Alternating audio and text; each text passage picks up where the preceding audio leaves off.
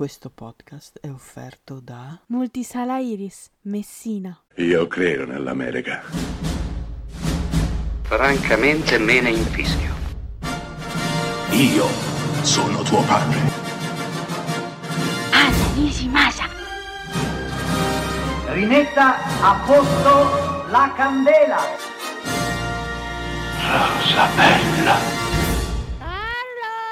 Va bene, è arrivata, Carfa, è arrivata, è giunta, è arrivata l'agognata puntata sui gatti. L'aspettavo sfregandomi le mani. Allora, se non ho cambiato idea, adesso ci devo pensare, il poster di questa puntata sarà fatto con una foto del gatto che ha dato il via a tutto questo, quindi può essere che abbia messo in copertina la nostra adorata amicina Mindy, che è stata lei a lanciare questa idea, quindi insomma vedremo. La ringraziamo sentitamente. Ci sono veramente un sacco di film sui gatti o con i gatti o per i gatti. Questa puntata comunque ci teniamo a sottolineare, perché bisogna dare a Cesare quel che è di Cesare, si chiama Gatti, Gattoni e Gattacci. I gattoni che arriveranno dopo, suggeriti dalla moglie, quindi santa moglie. Bisogna sempre ringraziarla, è una delle nostre ascoltatrici della prima ora, quindi è giusto che ce la teniamo buona, che se inizia a scricchiolare lo zoccolo duro è finita.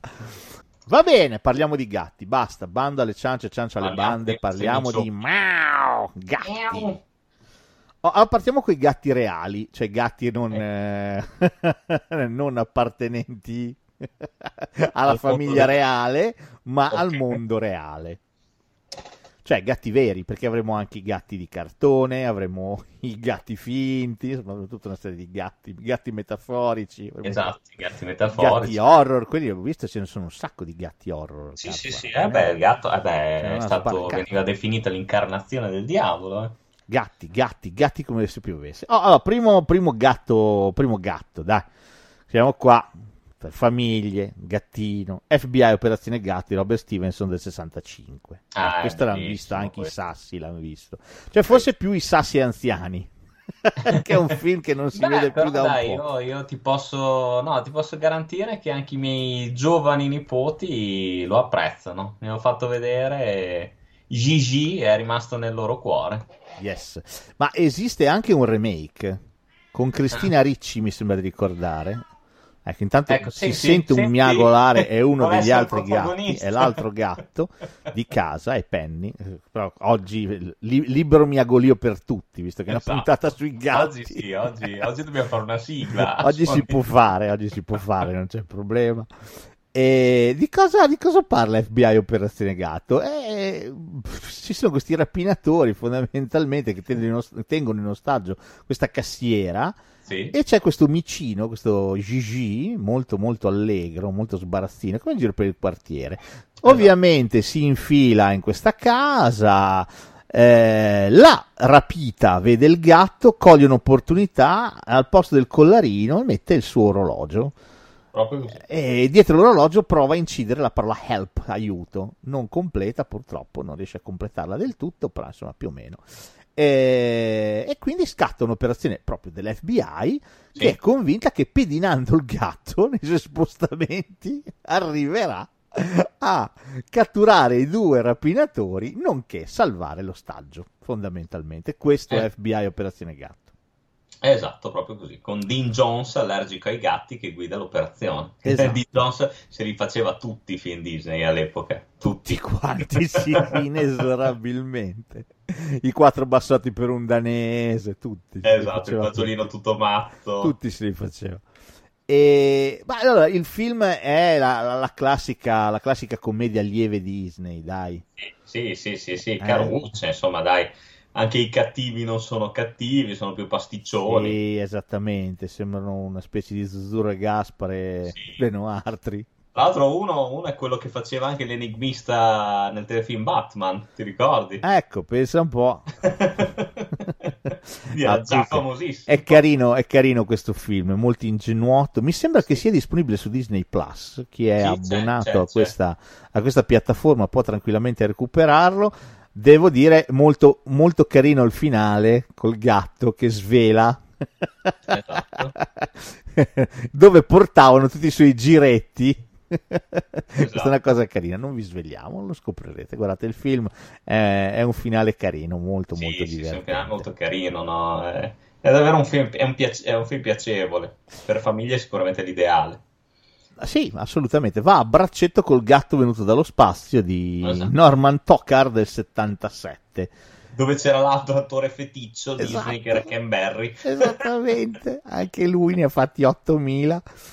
Beh, questo volendo forse è ancora più carino, nel senso che l'idea è allucinante, sto disco volante che arriva, dentro c'è questo extraterrestre che è un gatto, con questo collarino che gli permette di parlare, no? Di parlare con gli umani, di leggere il pensiero, ma non solo, esatto, di far tante cose, far levitare le cose, far accadere le cose, insomma, ok.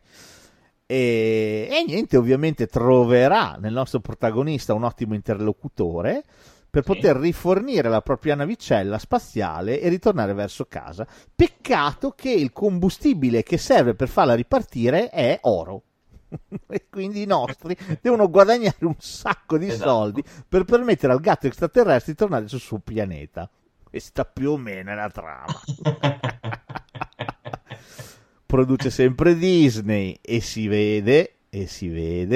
Il film è ingenuoso, è carino, è divertente. Era carina la Disney in questi anni perché a cavallo tra gli anni 60 e 70 ha prodotto una marea di questi film per famiglie. Sì, sì.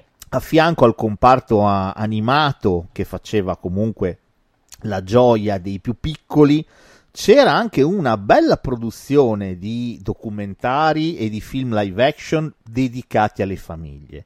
La Disney aveva capito con un anticipo sorprendente, aveva veramente capito tutto quanto. Verissimo. No, anche questo è un film veramente carino, veramente bello, scorre bene, poi insomma anche questa piccola spruzzata di fantascienza ci sta. Ma sì, sai, mi viene da dire che non sapevano veramente più, cioè già nel 77 non sapeva più che cazzo inventarsi, e quindi si sono inventati il gatto che arriva con l'astronave. E sì, è un film ingenuotto, un film carino, un film divertente, le battute sono abbastanza risibili, però i personaggi funzionano, è un film che si ricorda con tanto affetto. Se avete avuto la fortuna di vederlo quando eravate ragazzini, come è capitato a me che l'ho visto da bambino, il tonno, ti ricordi? Esatto. Sì. Lo ricordi veramente con grande piacere questo tipo di film, perché erano veramente belli.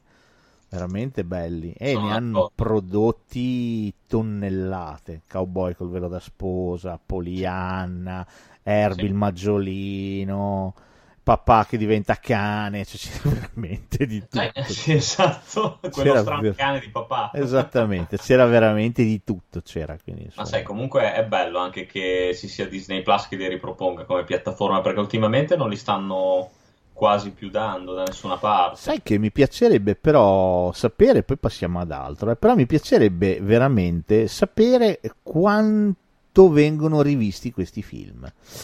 Cioè se effettivamente c'è un recupero di questo tipo di titoli oppure no.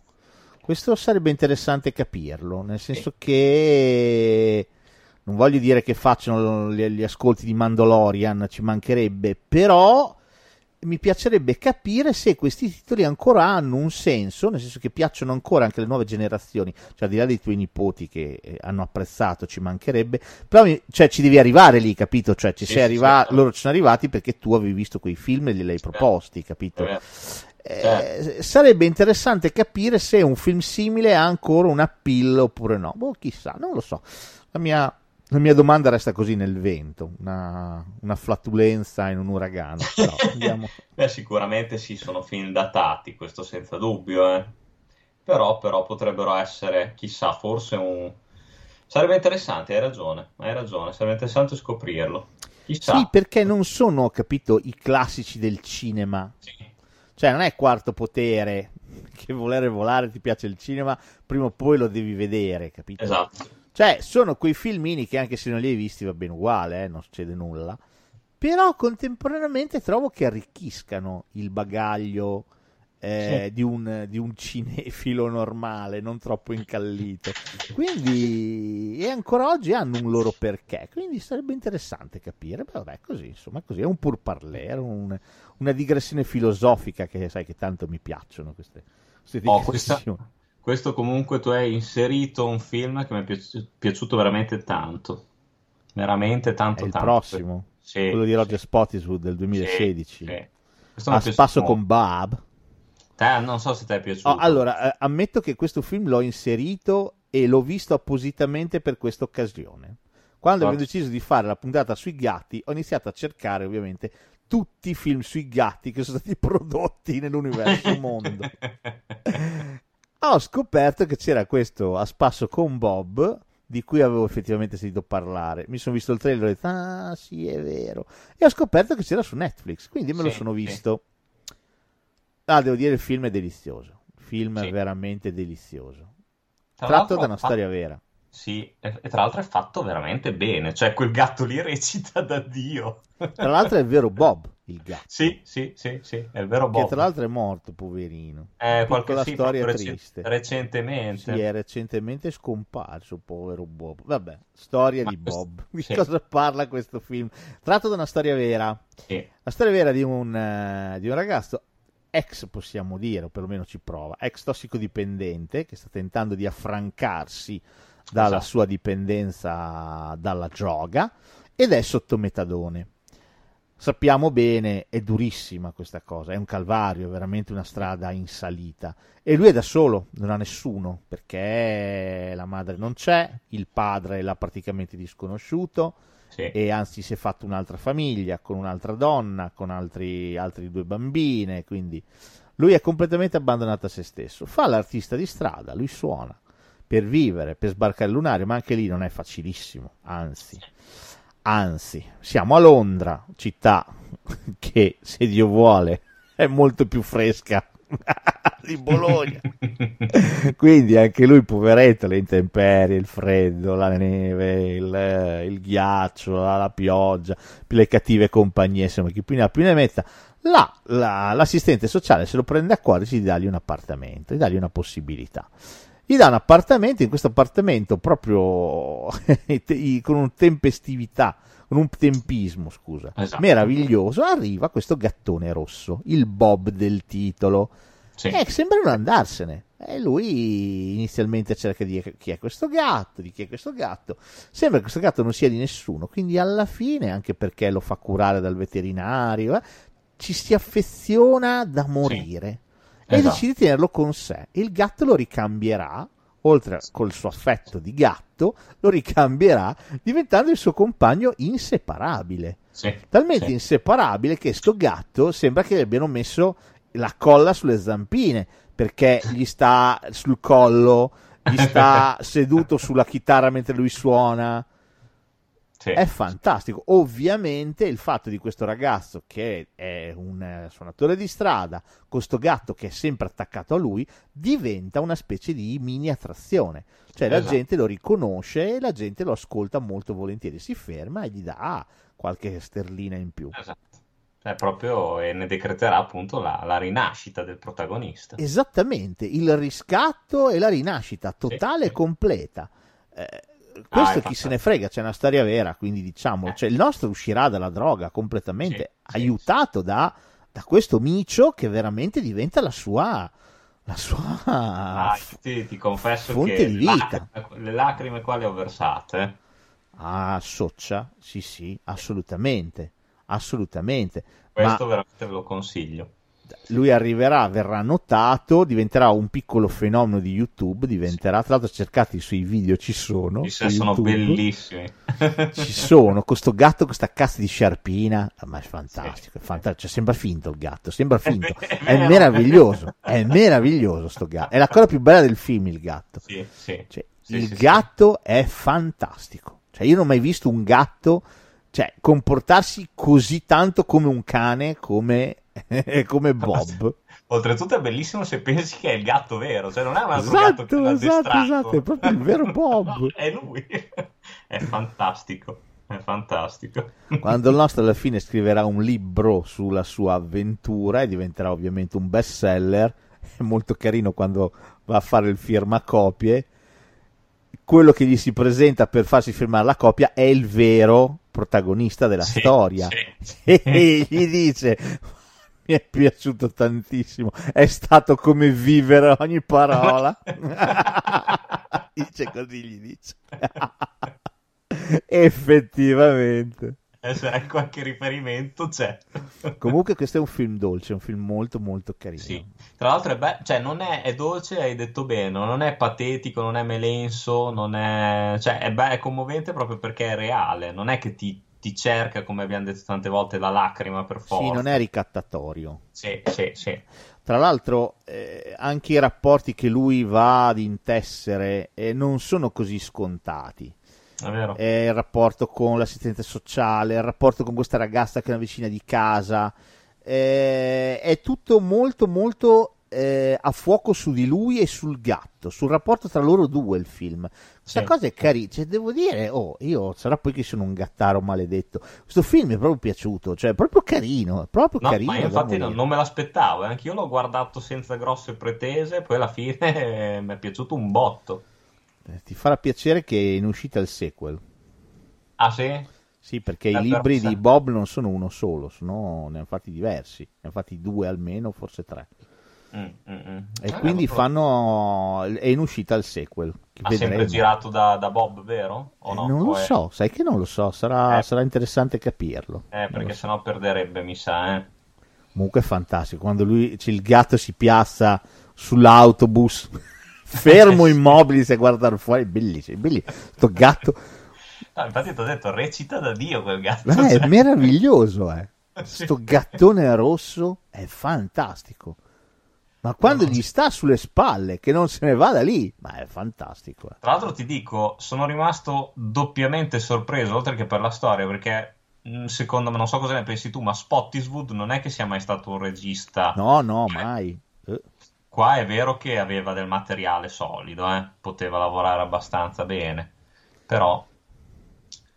Comunque ti do una notizia, stiamo schifosamente invecchiando, cioè stiamo cantando le lodi di questo cast di film col gatto, col tossicodipendente. Ma chi se ne frega?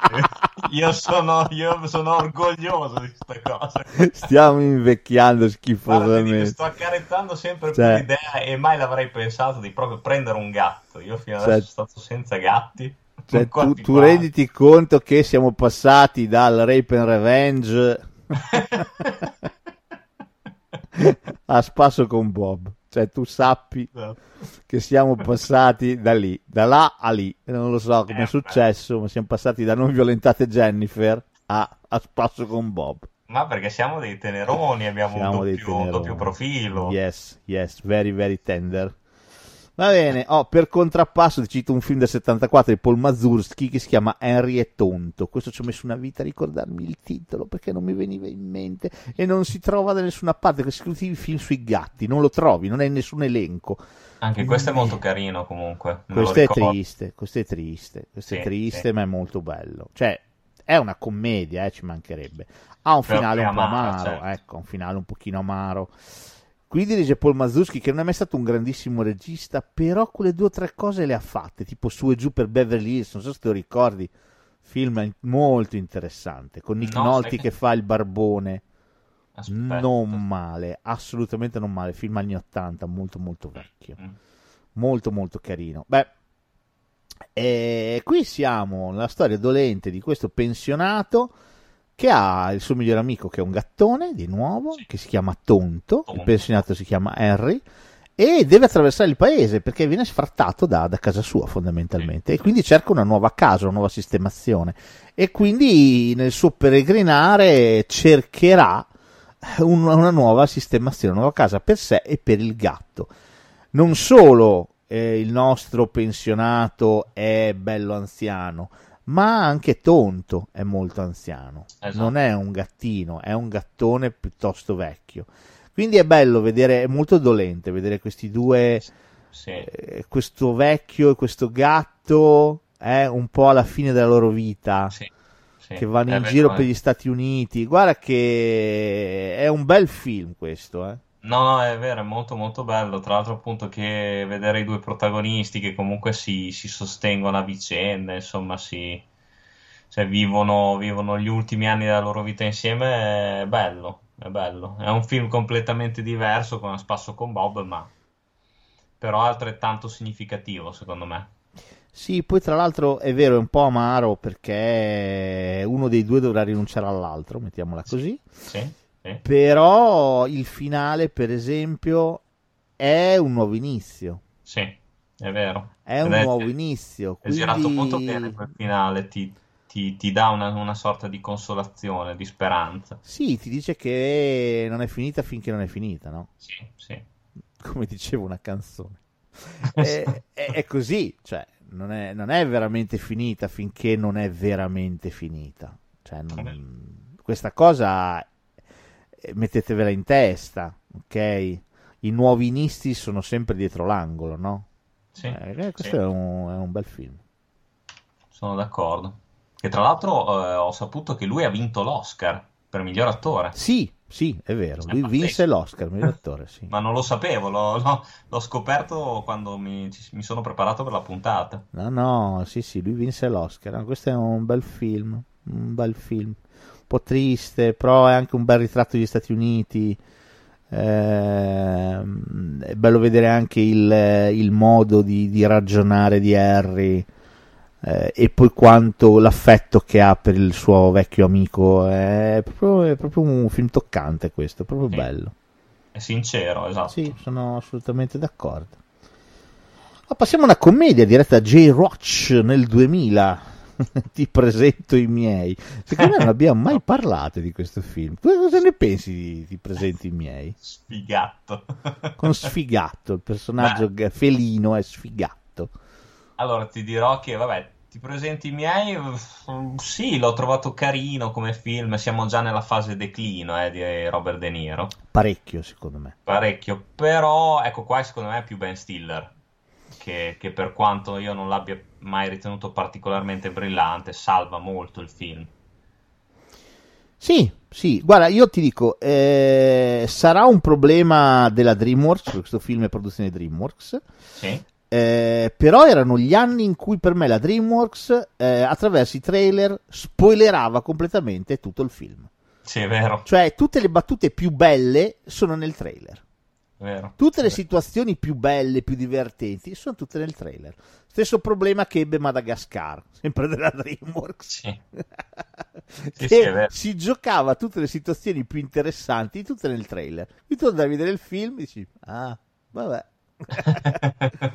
Ti presenti i miei a questo, è un lungo trailer di 1 ora e 45, di una cosa che tu hai già visto riassunta in 2 minuti e mezzo.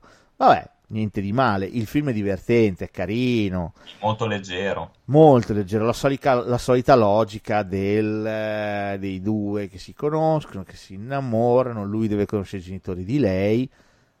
Se in Get Out c'era un problema, esatto. Ed era decisamente più interessante. Qui tutto si svolge nel più normale dei copioni proprio, sì. Ovviamente la mamma di lei non ha niente da eccepire, ma il padre, Robert De Niro, ovviamente è super burbero, ex agente CIA addirittura, arriverà a fargliene di ogni al povero, esatto. Ben Stiller, esatto. Quello che ci interessa, a parte interessante la figura di Owen Wilson, non è male, sì, forse è la cosa più carina del film, secondo me, è vero. E poi mi è piaciuto perché recita abbastanza sottotono, quindi non straborda come tutti gli altri. Sì. Nel ruolo dell'ex fidanzato, no? Esatto. Eternamente innamorato della donna che invece vorrebbe impalmare Ben Stiller. E quello che ci interessa qui è Sfigato, il gatto di Robert De Niro. Un gatto che addirittura sa usare il water e tira anche l'acqua. È fantastica, quella scena lì è stupenda. Ebbene sì, sai che non ho pensato potevamo inserire in questa puntata un topolino sotto sfratto, non so se te lo ricordi. Sì, che me lo ricordo. Di Gore Verbinski. C'è quella scena meravigliosa in cui Nathan Lane va al gattile a cercare il gatto più crudele e spietato che ci sia e gli danno Catzilla.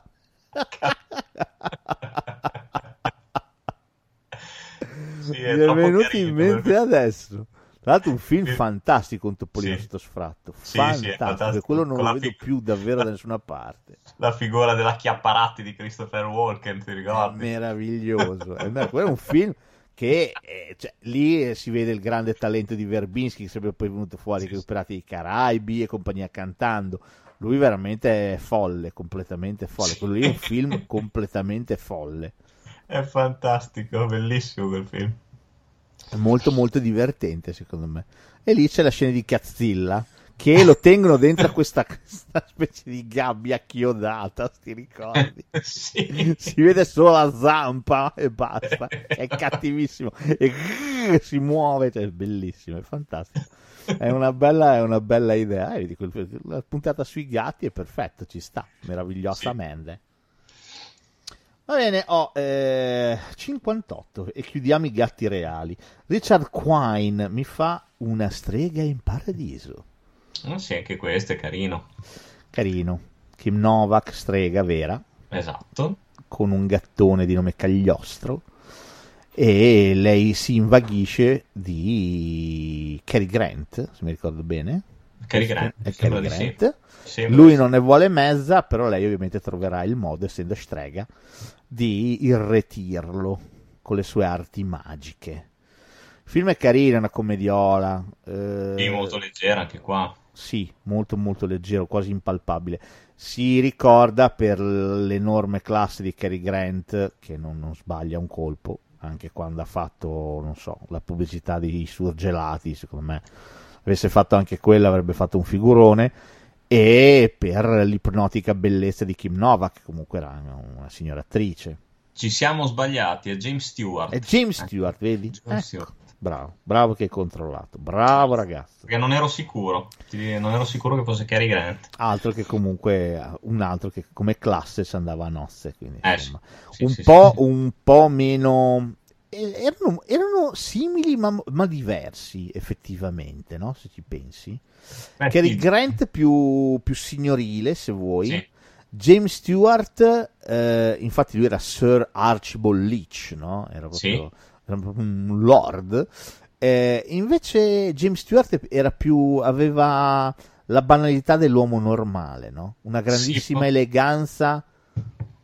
Forse aveva però questo viso un po' più rude, un po' più da strada James Stewart, nonostante la classe. Secondo me aveva una gran classe, ci mancherebbe, però aveva proprio il piglio giusto per rappresentare l'uomo comune. Sì, è vero. Cary Grant alla fine uomo comune non è mai stato. No, aveva sempre questo alone, di purezza quasi. Sì, di intoccabilità, no? Di qualche cosa di superiore. James Stewart era più terrigno.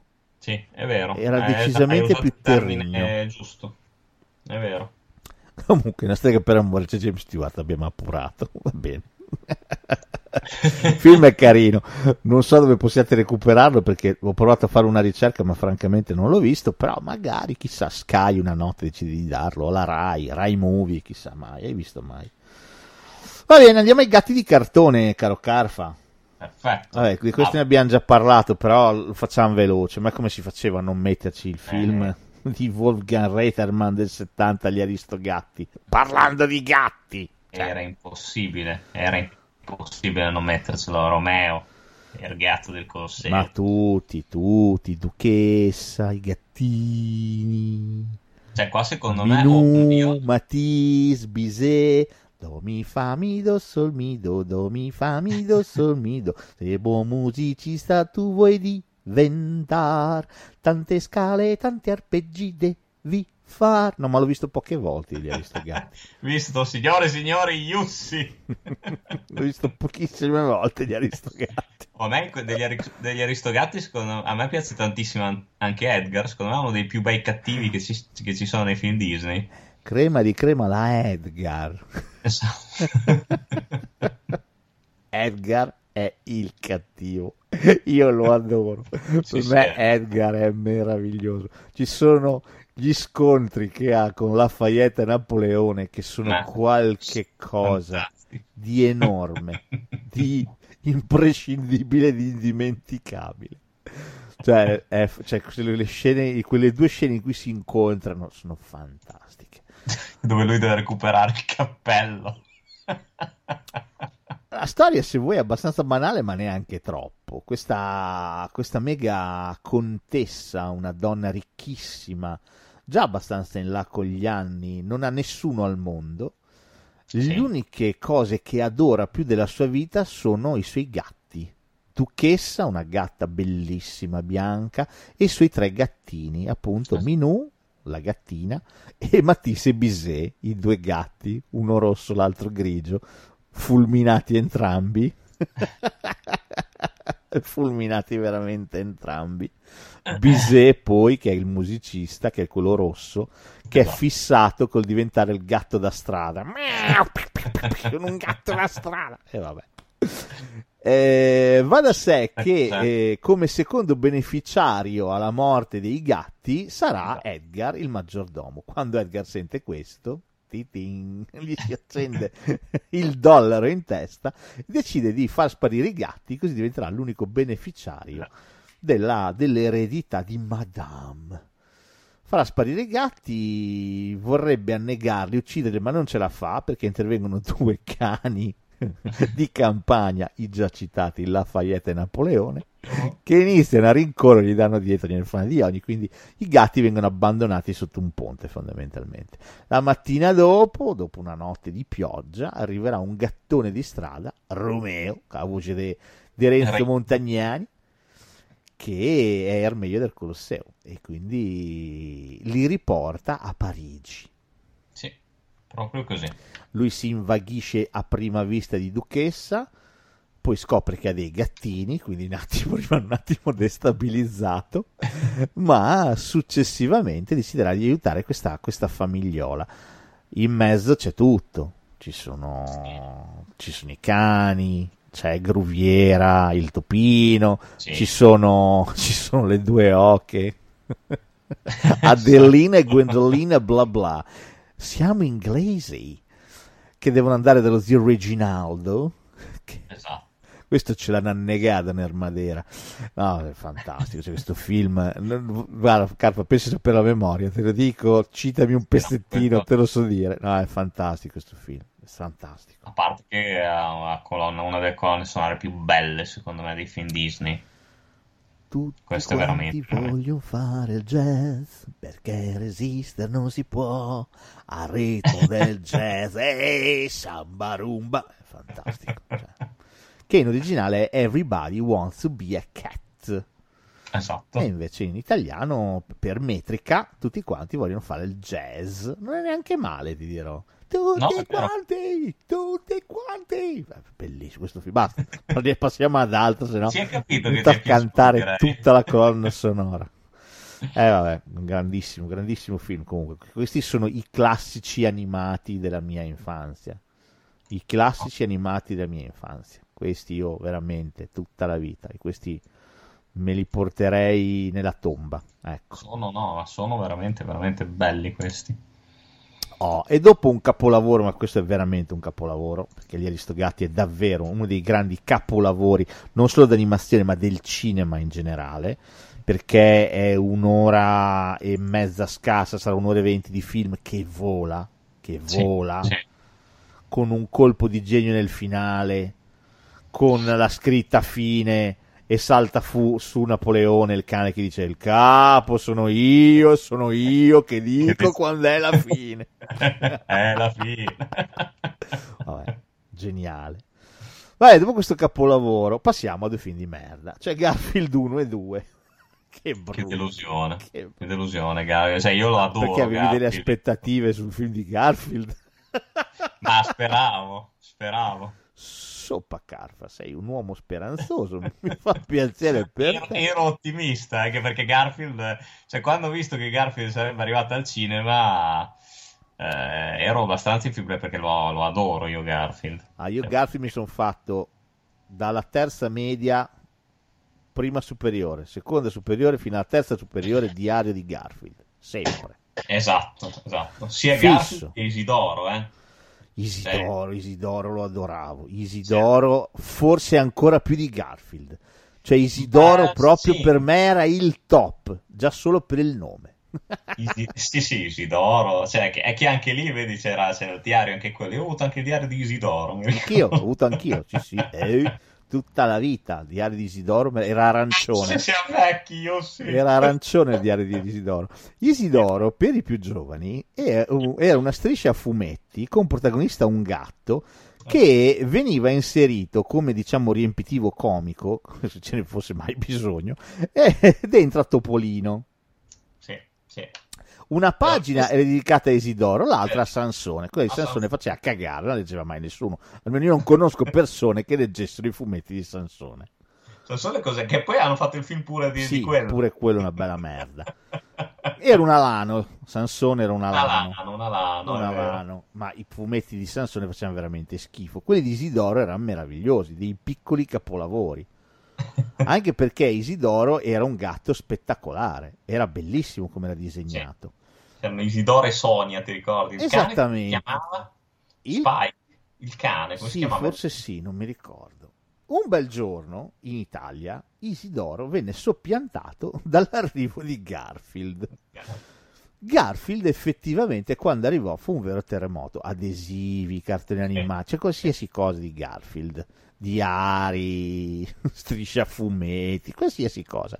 Devo dire non era male, Garfield aveva un suo che, il suo odio per il lunedì, il suo amore per le lasagne, queste più o meno un po' erano le cose. Allora, ovviamente di rimbalzo doveva prima o poi arrivare anche il film, con una CGI veramente tra le più imbarazzanti, cioè roba che il film su Yogi e Bubu è Viale del Tramonto in confronto, cioè veramente cioè. A parte che il film di Yogi e Bubu è un grande film, ecco, spezziamo questa lancia in favore del film. L'hai visto il film di Yogi e Bubu? No, non l'ho visto. Guardalo, okay. Guarda il film di Yogi e Bubu, è carino, molto molto carino, c'è anche Anna Faris nel cast. Ah, okay. È molto molto carino, ci sono 2 o 3 scene che sono meravigliose.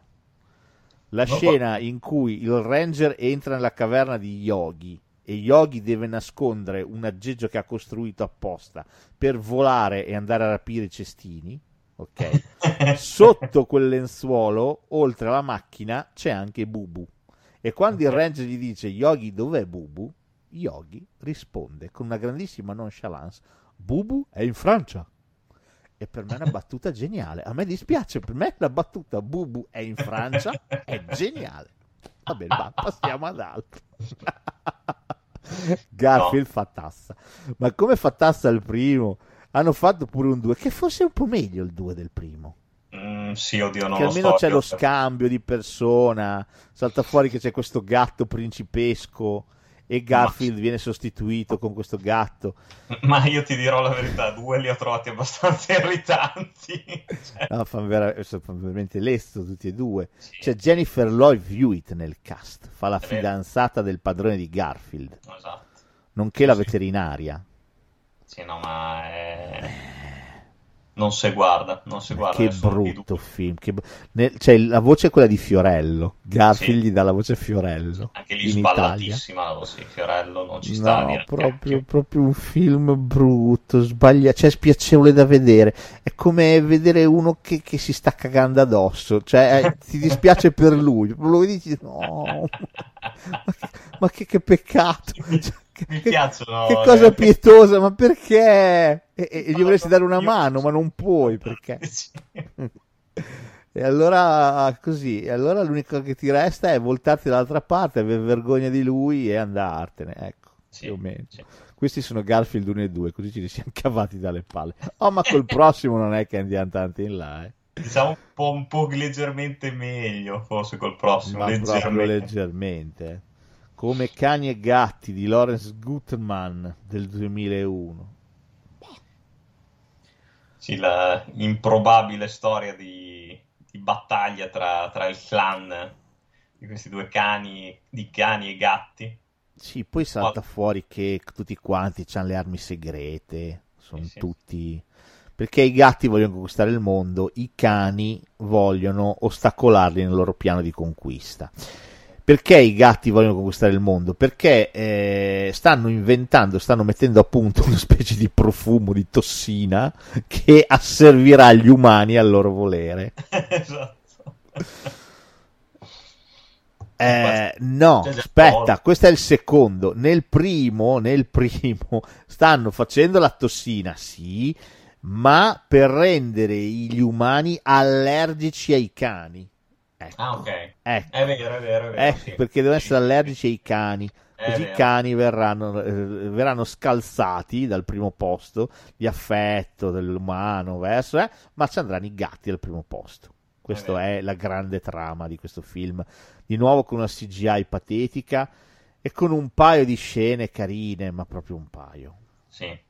C'è, ripeto, c'è giusto Jeff Goldblum che tenta di fare cose per salvare un po' il film, simpatico, ma per la fine come Goldblum sia passato da Silverado, Il grande freddo, La mosca a sta roba qui resta uno dei grandi misteri insoluti dell'universo, ma ci sono sempre le bollette, altro che i buchi neri.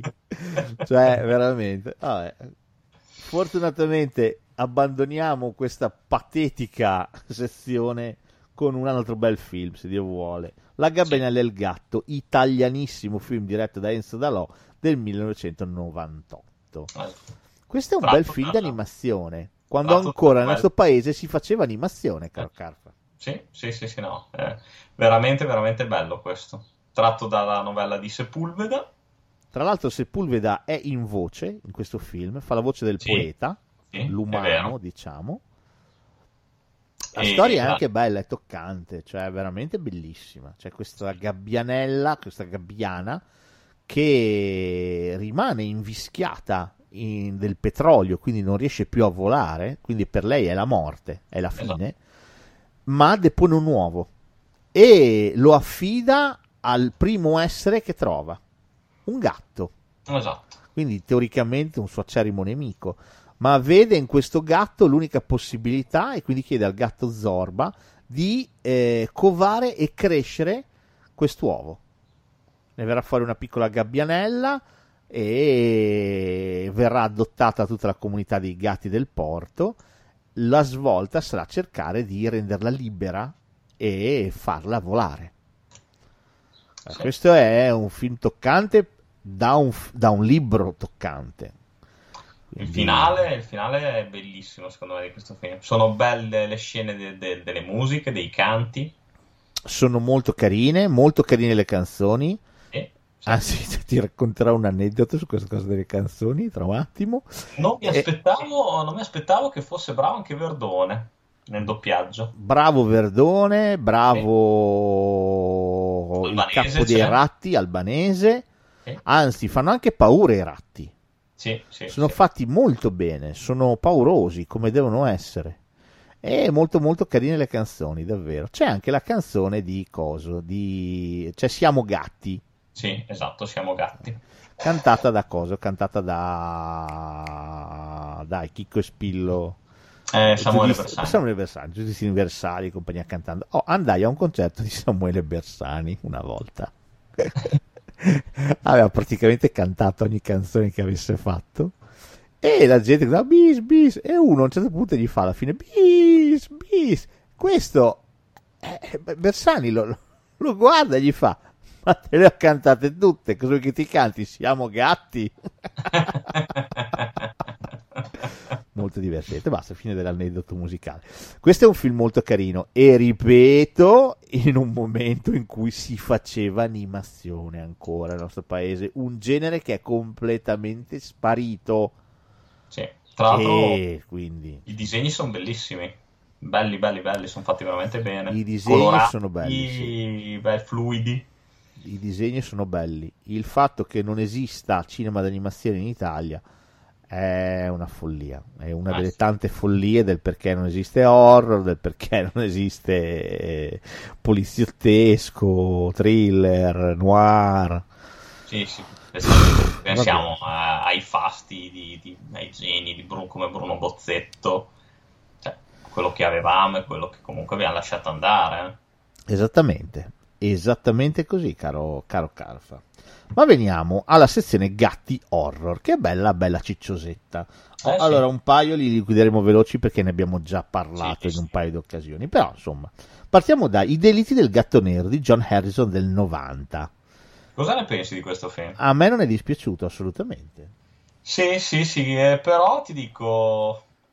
carino, però mi aspettavo di meglio, francamente. Devo dirti, secondo me l'episodio più bello è il terzo, quello dei Gargoyle. Senza dubbio. È il più bello l'episodio. Devo dirti, è molto divertente la trama che unisce tutti quanti gli episodi. Sì, adesso non mi ricordo più, però. C'è un bambino che è rinchiuso in una dispensa, perché è una strega, che poi è Deborah Harry dei Blondi, l'ha rinchiuso lì all'ingrasso, per cui poi puoi cucinarselo, no? Sta per cucinarselo, siamo nel pomeriggio in cui lei sta preparando tutto quanto per metterlo in forno, e lui, per perdere tempo, le racconta delle storie che ha trovato in un libro, e quindi gli racconterà la storia della mummia, che poi è bellissimo perché negli altri film attori famosi praticamente non ce ne sono. Nel primo episodio c'è Christian Slater, Julianne Moore, c'è Steve Buscemi, tre attori che sono diventati dei tre famosi di Riffo di Raffa. Li hanno riuniti tutti lì. Il primo episodio con la mummia è abbastanza tristo, è veramente tristo. Il secondo episodio col gatto, che ci interessa, col gatto non è male, storia di questo miliardario che assolda un killer per uccidere un gatto, che sta lentamente uccidendo tutti quanti, quelli che facevano parte della sua famiglia, resta vivo solamente lui, allora prima che il felino abbia ragione anche della sua vita decide di farlo uccidere. Il killer dovrà vedersela col gatto, non sarà semplice per niente. Devo dire, il modo in cui il gatto ha ragione del killer, merda, se te lo ricordi, che gli entra in bocca, cioè allucinante quella scena lì, allucinante, pazzesco, ma anche il finale quando esce dalla bocca. Sì, il terzo episodio, il più bello, abbiamo detto.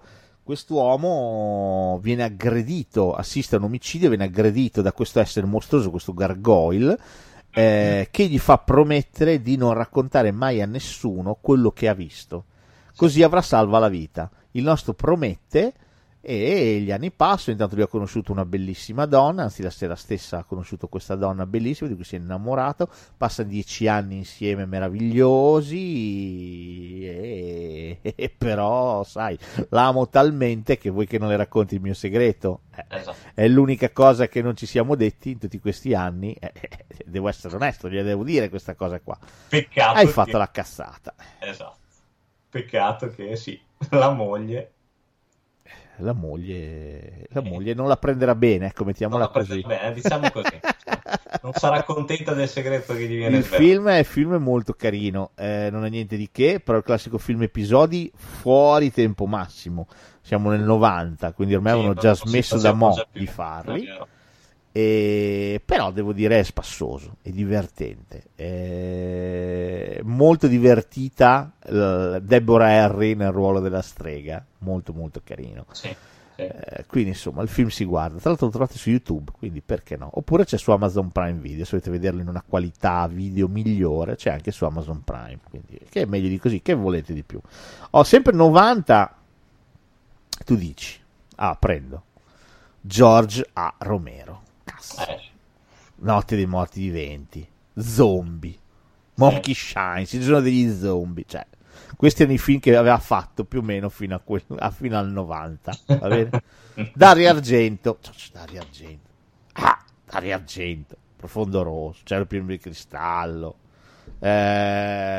Suspiria, Fenomena, merda, va bene, ok, e tu dici cazzo, Inferno, e dici, cosa facciamo? Li mettiamo insieme? No, come insieme? Sì, fanno un film insieme? No, sì, insieme. Cioè, sarà un capolavoro, sarà una roba. E infatti esce al cinema nel 90 Due occhi diabolici. Esatto. il film è una mezza merdina. Sì, alleverai in mezzo. È veramente una mezza merdina. Io non ci potevo credere, l'ho visto pure 2 volte al cinema perché non mi volevo accapacitare, se forse mi è sfuggito qualcosa. Aspetta, torno a vederlo. No, avevo ragione. Il film sì, è ben poca cosa, veramente. Non saprei neanche dirti qual è l'episodio più bello. L'episodio col gatto che ci interessa è quello di Argento. Sì, cioè, l'ispirazione verrebbe dai racconti di Edgar Allan Poe. Il primo racconto sul mesmerismo del caso Valdemar. Anche lì, cioè, è bello il racconto, ma è trasposto malissimo, secondo me. Sì, con veramente pochissimo nervo, proprio personaggi piatti, sì. Anche la faccenda del mesmerismo è fatta male, non avvince. Si è buttata lì proprio. Sì. Mesmerismo sarebbe poi l'ipnotismo, fondamentalmente. Sì. Cioè, questo miliardario, anche lui, che deve lasciare la sua fortuna, viene ipnotizzato perché lasci la sua fortuna a chi di dovere, cioè a moglie e amante fondamentalmente, e muore durante la seduta di ipnosi. Sì. A questo punto di fatto non morirà veramente perché è ancora sotto ipnosi e resta sospesa in questo limbo. Questo spunto, che potrebbe essere anche interessante, purtroppo viene completamente banalizzato e... No, non ci siamo. Nell'episodio di Argento c'entra il gatto, c'entra un Harvey Keitel ipersadico, che è un fotografo, sì, che fa foto abbastanza piuttosto toste, e fa un libro fotografico su sto gatto. Praticamente lo sevizia, lo tortura, gli fa di ogni, e fa le foto e fa il suo libro fotografico. Quando la sua ragazza lo scopre, vuole lasciarlo. Lui ovviamente non ci sta e decide di ucciderla. E poi la mora in casa.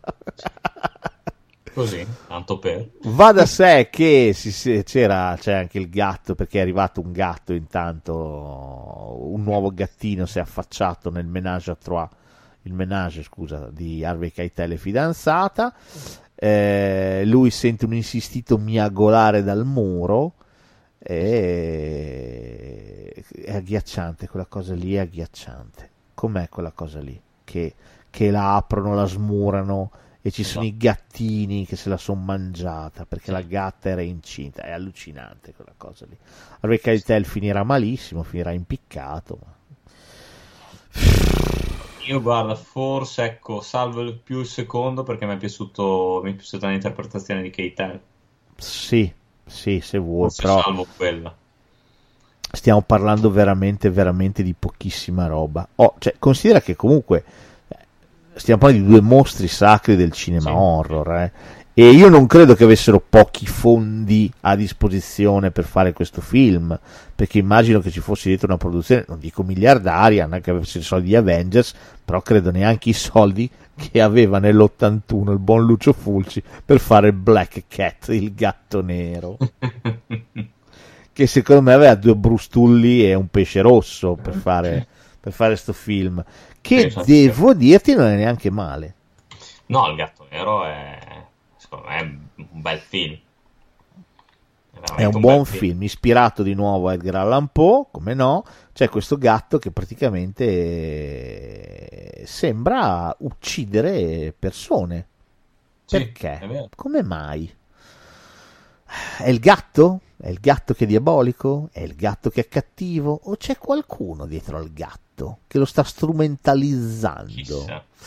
Chi può dirlo? L'attore protagonista è il vecchio di Arancia Meccanica, quello che viene picchiato da Alex, da Malcolm McDowell, lo scrittore che viene aggredito in casa con sua moglie. È lui il protagonista. Va da sé che una fotografa vuole vederci chiaro e quindi incapperà proprio in questo personaggio, che è un personaggio strano, è uno che usa la mente, usa l'ipnosi, torna al mesmerismo. E niente, il film non è male, è pieno di spaventi, è pieno di morti cicciose. Sì, se ci pensi, secondo me è uno dei meno citati anche di Fulci, perché non viene citato così spesso il gatto nero. Sì, sono d'accordo. Anzi, a volte, cioè, c'è c'è anche chi non sa che è suo. Sì, a parte che sembra un film inglese, per come è girato, come è interpretato, cioè, sembra veramente un film inglese, non sembra un film italiano. Devo dire, questo per me non è male per niente. Poi ha quelle zampatine alla Fulci, cioè sì, i due tipi che rimangono chiusi dentro al casotto quando lo vanno ad aprire, che c'è la tipa soffocata, tutti i vermi addosso, una roba abbastanza abbastanza schifosa. Quella è Fulci allo stato puro. Eh sì, assolutamente. Però devo dire, insomma, non è male, come il tizio quello che sta scappando dal gatto, che finisce che cade, sì, e sfrombola, si infilza tutto. Beh, insomma, anche quello non è male.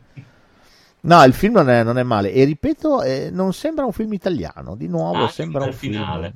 Mi è piaciuto il finale di questo film. Sì, molto, sono d'accordo. Il finale del film veramente bello. Ti spiazza, sì, bello. Questo è da recuperare, anche se anche questo secondo me non so se si trova su qualche piattaforma. C'è su YouTube, anche questo c'è su YouTube, quindi tac, alla grande. Non trovate su YouTube, ma trovate su Amazon Prime Video il prossimo film, sempre di Fulci del 90, che è Un gatto nel cervello.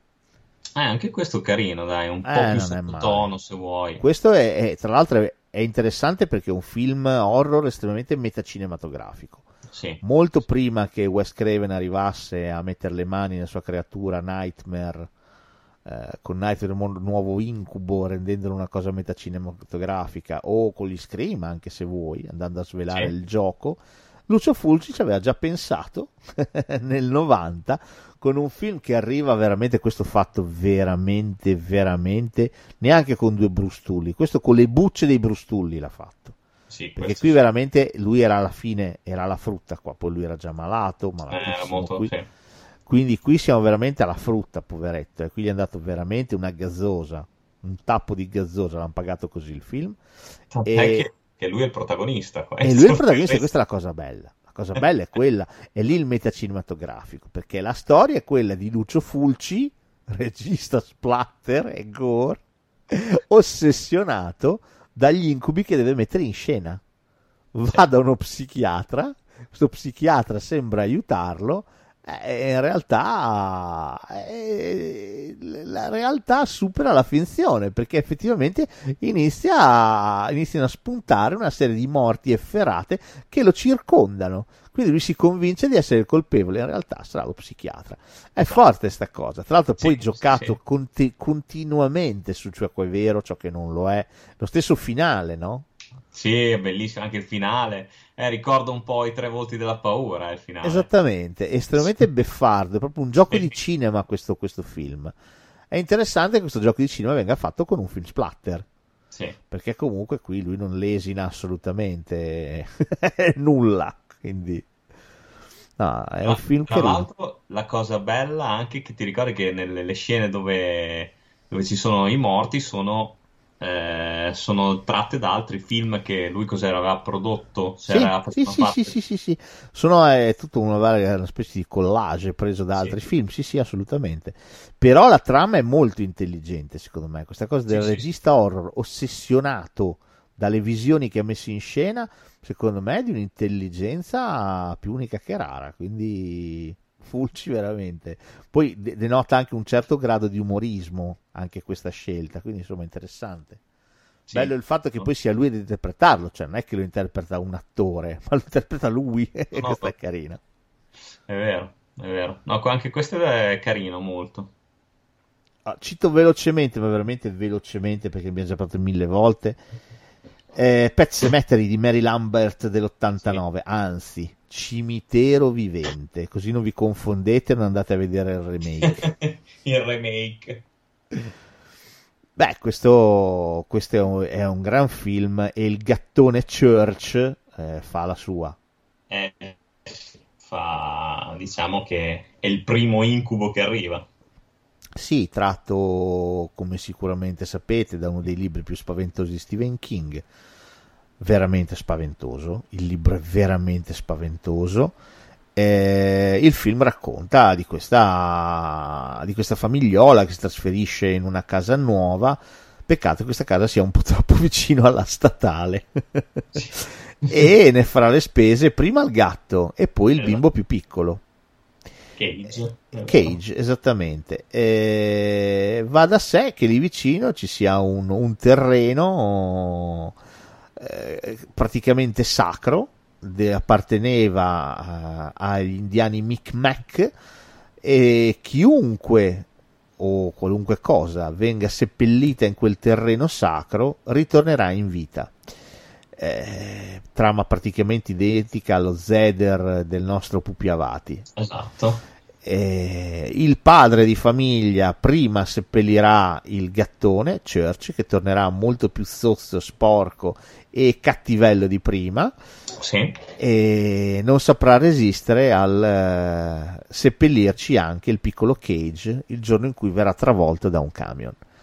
Esatto. Nonostante il vicino di casa lo implori di non fare questa cosa, perché altrimenti saranno guai. Effettivamente i guai arriveranno in miniatura, arriveranno e come. Tosti, esatto. Il film è tostissimo, è di un disperato che non ha un che. Cioè veramente qua è per quello che è uno dei film dei libri più spaventosi di Stephen King, qui proprio la speranza l'abbiamo buttata alle ortiche e ciao sì, belli. Sì. No, questo è veramente un gran film. Bellissimo. Questo, se non l'avete visto, assolutamente rimediate subito. Finale agghiacciante, da e pelle d'oca ai brividi. Bella musica dei Ramones. Sì, I Don't Wanna Be Buried in Pet Cemetery. Esatto. Anche il prossimo lo liquidiamo veloce, perché ne avevamo già vagamente parlato quando abbiamo parlato dei nostri adorati succhiasangue, cioè i vampiri. Questi non sono proprio vampiri, ma ci assomigliano. Sto parlando dei sonnambuli, esatto, esatto. I sonnambuli di Mick Garris, film del 1992, nuovo tratto da un racconto di Stephen King. Questo film non è male, è interessante, sono di queste creature centenarie che vivono nutrendosi del sangue delle pulzelle, delle giovani vergini pulzelle del luogo. Centenarie e incestuose. Incestuose, sì, perché sono madre e figlio che si affruppano tra loro, si avviluppano allegramente tra di loro e si cibano delle giovani pulzelle del luogo. Va da sé, e vengo ai gatti, che i loro nemici giurati sono i gatti. Esatto. Loro infatti devono disseminare a casa loro di trappole per i gatti, tagliole, cappi, per cercare di tenere lontani i felini, perché i felini non solo gli danno fastidio, possono essere proprio letali per loro. Gli causano delle ferite dolorose e profonde. Esattamente.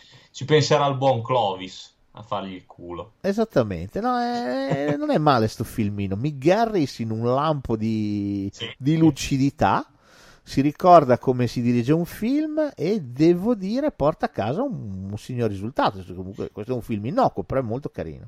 Di questo film, non so se l'avevamo già detto, mi fa sbragare il cameo di Stephen King, il custode del cimitero. Sì, perché poi in quella scena lì ci sono tutti, c'è Clive Barker, ci sono tutti quanti. Io non c'entro niente, non è colpa mia se vengono qua. C'è Tob Hooper, Clive Barker e non mi ricordo chi è l'altro, c'è anche un altro. John Landis, possibile? No. Comunque so che c'è King... Mark Hamill, che fa uno dei poliziotti. Però... Comunque sì, è molto molto carino. Molto carino. Questo è un buon horror, decisamente horror. Più fantasy se vuoi che horror, non è particolarmente spaventoso, assolutamente. Molto affascinanti i gatti in questo film, veramente molto affascinanti, ammantati di un mistero. Sarà anche merito della musica di Enya, c'è quella canzone di Enya che fa da sottofondo un po' al film, veramente veramente affascinante, bello, non male. L'unica cosa negativa secondo me alla fine, quando si svelano le creature nella loro posticcia tristezza, il make up è abbastanza triste. Avrei evitato. Sì. Mi sarei accontentato di lui con le zanne, ero già contento, secondo me sarebbe stato meglio, però era il 92, che ci possiamo fare, signore perdonali. Nell'85 Louis Stieg mi fa L'occhio del gatto, questo è un piccolo classico. Questo ne abbiamo parlato tra l'altro, però è carinissimo. Sì, anche questo andiamo veloci. Di nuovo King, li ho messi tutti insieme quelli di King. Di nuovo episodi. Il Tredunione è proprio un gattino che sta seguendo una bambina che gli appare in visione, che gli dice di salvarla, che ha bisogno di lui. Drew Barrymore, giovanissima. Il gatto passerà da alcune storie, diciamo, sempre tratte da A volte il ritorno di King, fino ad arrivare all'ultima, che invece è una storia originale, dove incontrerà effettivamente questa bimba e la salverà da questo gnometto creato da Rambaldi, che arriva a nottetempo per rubare il respiro alla bambina. Il gatto generale darà battaglia a questo gnomo malvagio fino a che non avrà ragione di lui. La scena della battaglia è carinissima, è fortissima. È carino sto film, carino. C'è un James Woods fantastico nella Quitters Inc, l'episodio sul fumo, che è veramente fantastico. Quindi il tuo episodio preferito è quello? Forse sì. A te piace quello del cornicione, immagino, di la verità. Quello del cornicione a me è piaciuto perché c'è quel piccione lì che l'ho odiato. Sì, no, non è male. No, sono belli, cioè, tra l'altro sono veramente belli tutti e tre, cioè, sono veramente belli. Sì, è vero. Tra l'altro anche qui camei divertentissimi di Christine Cujo. Cujo lo insegue il gatto all'inizio e Christine sta per tirarlo sotto. Esatto, questo è veramente molto molto carino. Questo non si trova, sarebbe carino una riedizione un po' come Dio comanda di questo film, però insomma, chissà, pazienza, arriverà. Questo non so se lo conosci, del 77, Denis Heroux, di Uncanny Artigli. Allora, questo l'ho sentito, ne ho sentito nominare, ma non l'ho visto. Con Peter Cushing. Questo non l'ho visto. Tra l'altro esiste un altro film che si chiama Artigli, è un TV movie degli anni 90, sempre coi gatti, dove c'è questo padre di famiglia che arriva in questa casa, praticamente nel sottoscala, nella cantina, ci hanno fatto la tana sti gatti randagi, quindi iniziano a dar battaglia. Sì, c'è questo gatto enorme qua alla fine. Sì. Dai, è una vaccata. Non che di Uncanny sia molto meglio, perché qui assistiamo alla storia, quella di Peter Cushing, che è uno scrittore che ha scoperto una verità assurda e va dal suo editore per farsi pubblicare un libro. Cosa ha scoperto? Lui ha scoperto che praticamente i gatti da sempre dominano il mondo. Come? Sì, da sempre dominano il mondo, fin dall'antichità, e fanno di tutto per muovere gli umani a seconda del loro volere. E se un umano agisce in modo diverso da quello che è il loro volere, loro lo stroncano, lo uccidono, gli fanno capitare delle cose, perché i gatti in realtà vogliono conquistare il mondo. Però di base non è brutta come trama. Sì, sta cosa dei gatti vogliono conquistare il mondo, Dio. Raccontata così mi ispira.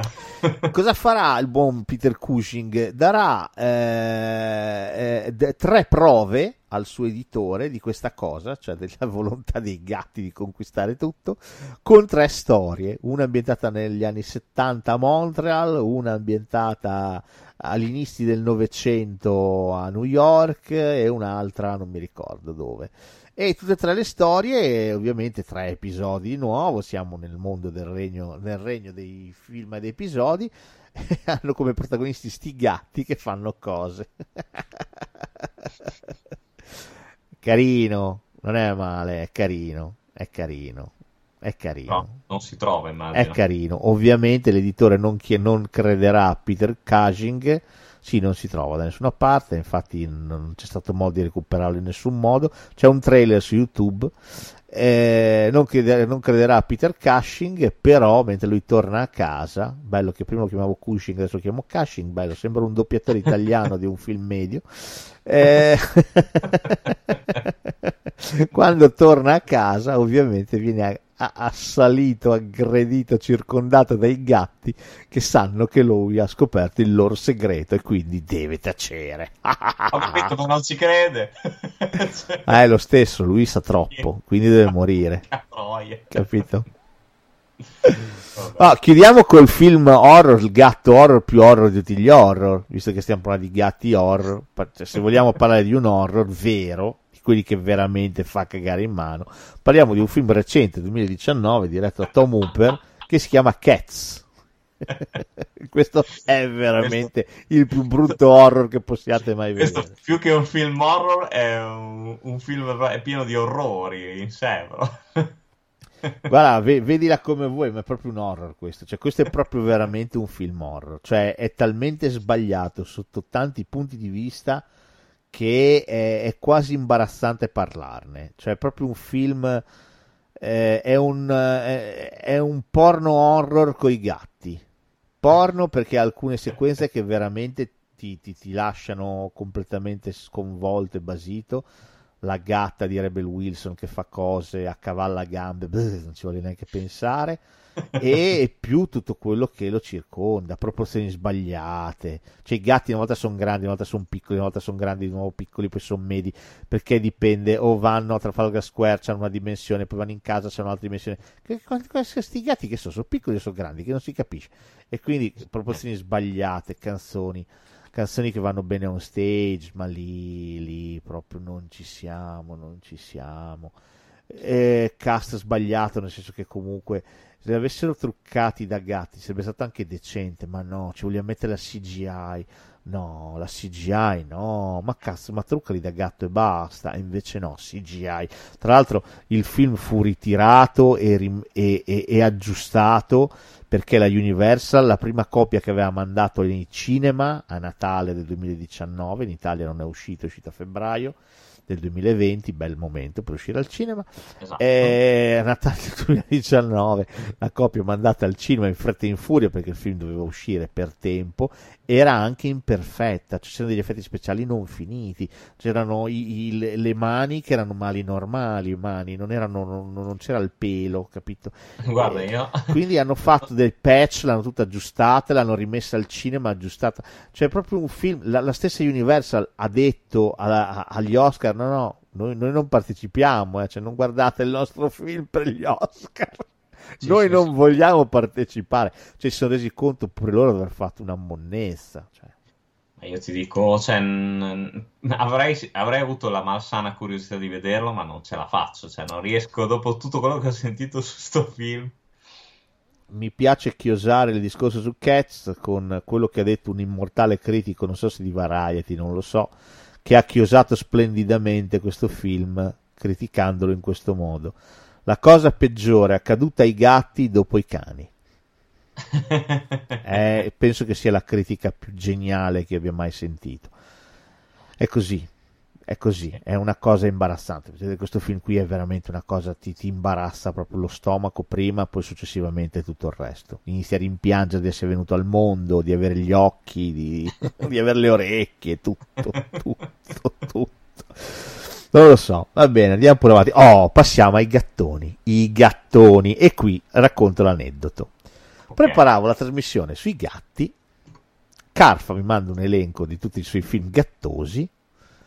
Ovviamente, come sempre, io condivido con la mia dolce metà queste informazioni, quindi parliamole, ma che bella cosa, e un giorno, mentre eravamo lì che passeggiavamo lungo la riva del mare, durante la mia settimana di vacanza, breve ma intensa, lei ha detto, ma solo gatti o anche gattoni? Ho detto, cazzo! Dico, gattoni, geniale, ci schiaffiamo immediatamente Il grande ruggito, film diretto da Noel Marshall nel 1981, film di cui si è persa completamente memoria. È vero. E quindi di rimbalzo ci buttiamo i leoni alla grande, sì. gattoni. Va bene, moglie geniale, niente da fare. Il grande ruggito lo hai visto? Tempo fa. Puoi recuperarlo su YouTube, esiste una copia macilenta orrenda su YouTube. Grande ruggito penso di averlo visto, ma sai quando di notte, quando facevo, mi ricordo, i turni in cartiera, che mi alzava alle 4:30 la mattina, Italia 1, che ultimo turno di notte prima di andare giù di sotto dai topi, esatto.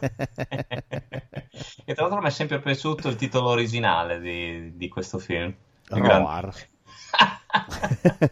la canzone di Katy Perry, praticamente. Fantastico, Roa. Il grande ruggito è un film molto interessante. Adesso obiettivamente al di là di tutto è un film molto interessante per varie cose. Intanto va detto che io mi ricordo ancora come se fosse ieri il trailer del Grande Ruggito, perché la cosa bella era il trailer.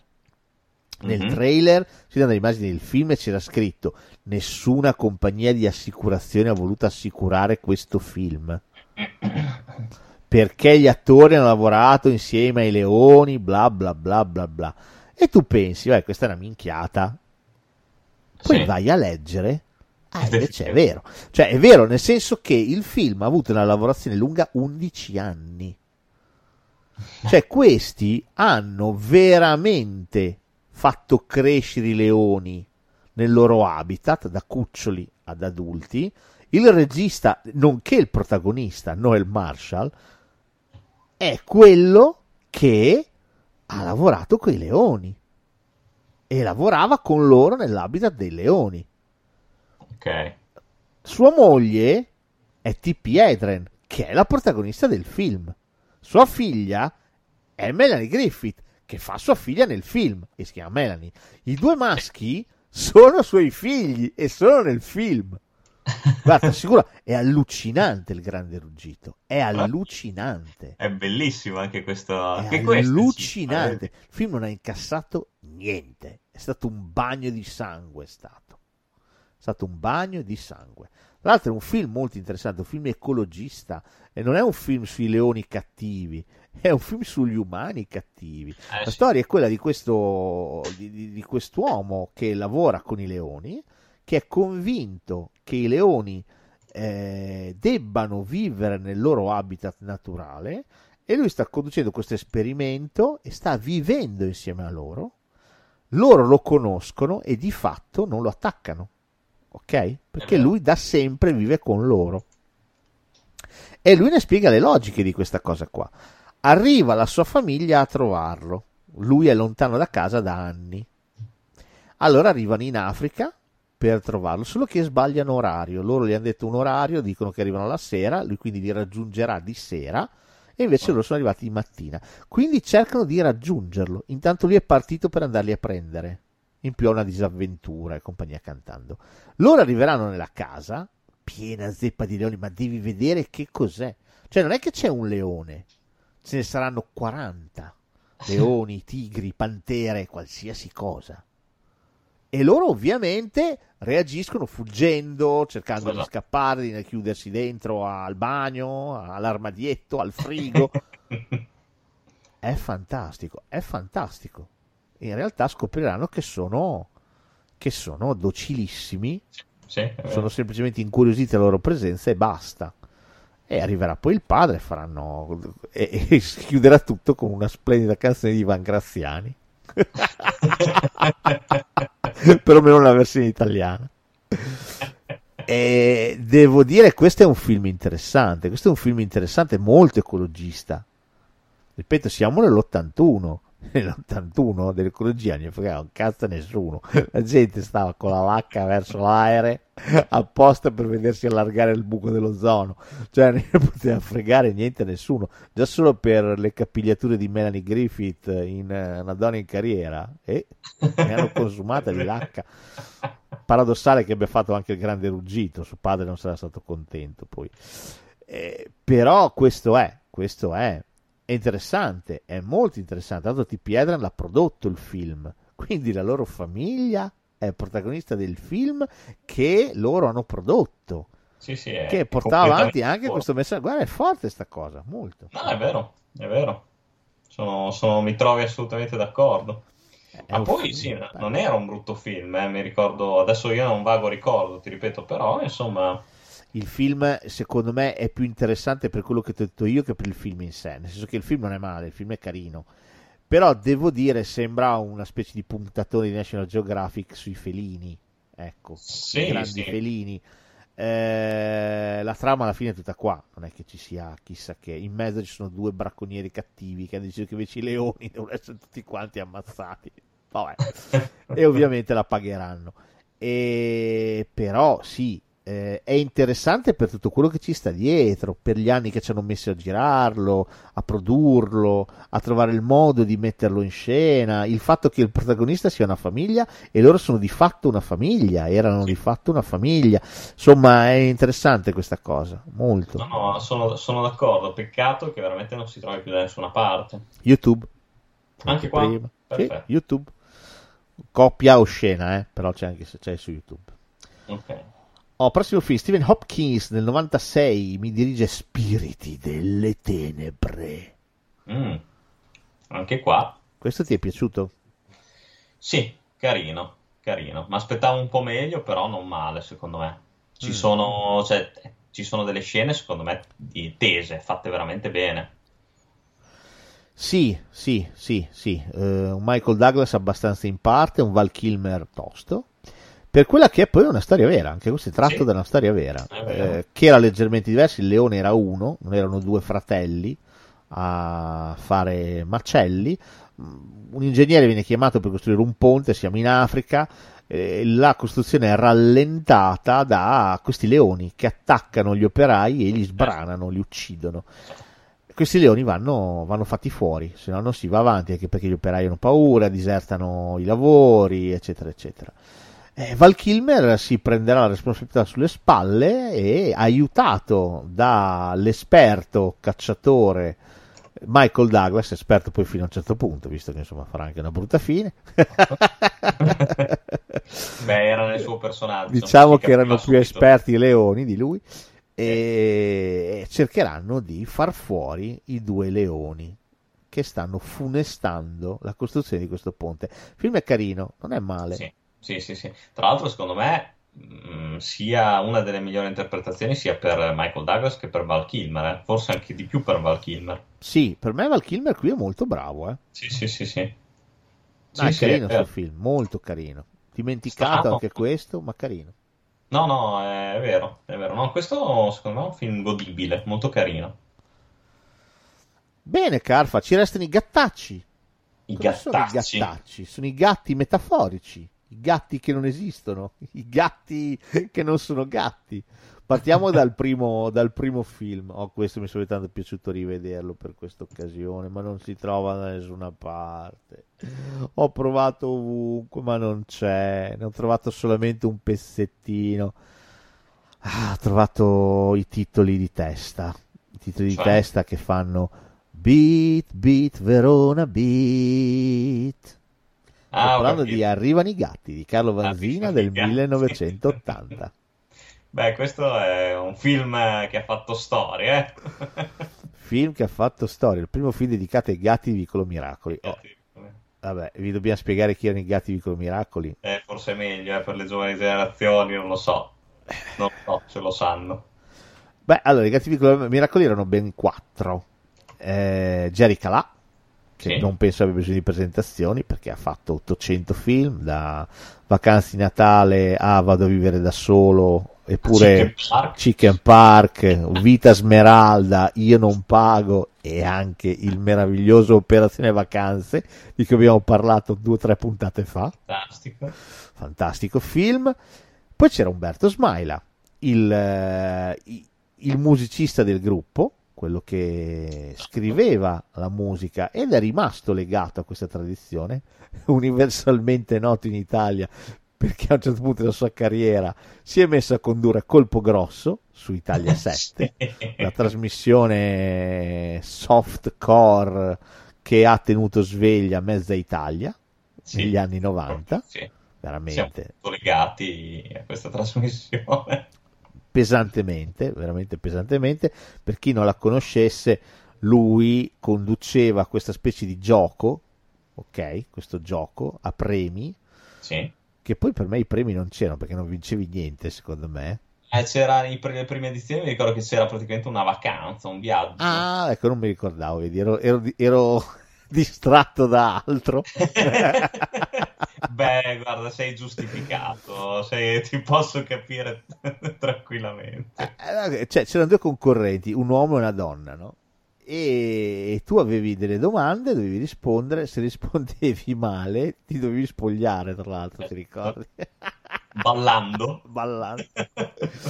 E poi niente, la trasmissione era così, era frizzante, c'erano le ragazze cin cin. C'erano le ragazze internazionali, quelle che venivano da tutto il mondo, ti ricordi? Ci dovevi studiare quelle. E poi niente, il gioco andava avanti così tra una tetta e una chiappa, basta, non si vedeva niente di che, però era geniale per l'epoca, era geniale.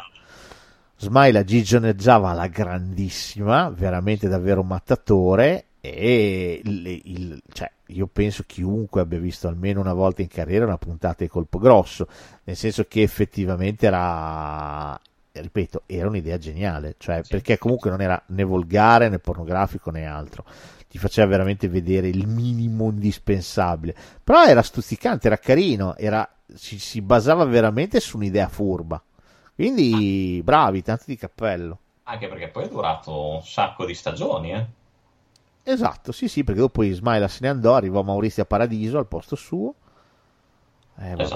Esatto. Vabbè. Comunque, insomma, Smaila alla fine ha abbandonato tutto ciò e si è dedicato semplicemente alla musica, facendo piano bar nel suo locale in Sardegna, e amen.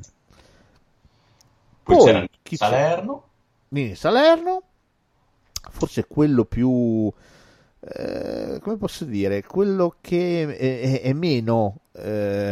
Ha fatto meno chiacchiera, perché anche il quarto componente del gruppo, Oppini, a un certo punto della sua vita, a parte aver fatto qualche film da solista sempre con Ivanzina, tipo Selvaggi eccetera, aveva sposato la Parietti, l'Alba nazionale, quindi insomma anche lui aveva iniziato a far parlare di sé come altra metà della mela della coppia Oppini Parietti, quindi insomma questi negati di miracoli, ma presi per quello che erano all'inizio, un po' come erano anche Pozzetto con Cochi Ponzoni all'inizio, cioè quelle dinamiche comiche che funzionavano splendidamente, i Gatti di Miracoli funzionavano splendidamente, sì, andatevi a cercare qualche vecchio sketch Rai, perché loro hanno iniziato in Rai, erano tracimanti, veramente geniali, avevano un tipo di approccio alla comicità estremamente complesso, cervellotico, si basava sul gioco di parole, ma non solo, erano veramente, uso una parola a sproposito, era una comicità molto intellettuale, erano molto interessanti, cioè, il fatto che dopo si sia saltato fuori capito è un po' strano, però è così, andate a vedere i primi sketch, sono allucinanti, veramente allucinanti. Vero. Sono d'accordo. In TV ovviamente furoreggiavano, piacevano a tutti quanti, me compreso. Vanzina, da geniaccio comunque, qual era, nel senso comunque l'abbiamo già detto tante altre volte, i Vanzina discutibili finché si vuole, ma hanno sempre saputo cavalcare quello che funzionava in quel periodo lì, sempre. Sì. Quindi prendono i Gatti Vicomediacoli e ci cuciono un film addosso, devo dire, Arrivano i gatti è un film carino, so, di questi quattro che cercano disperatamente di svoltare il mondo dello spettacolo in tutti i modi, finiranno a Cinecittà a fare, tra l'altro, a interpretare uno di quei film sozzi di cui parlavamo la volta scorsa. È vero. Per poi finalmente svoltare e diventare famosi. Il film si chiuderà proprio con loro in discoteca che cantano e ballano Disco Gatto. E questo però è un film al quale io e Yussi non possiamo non essere affezionati.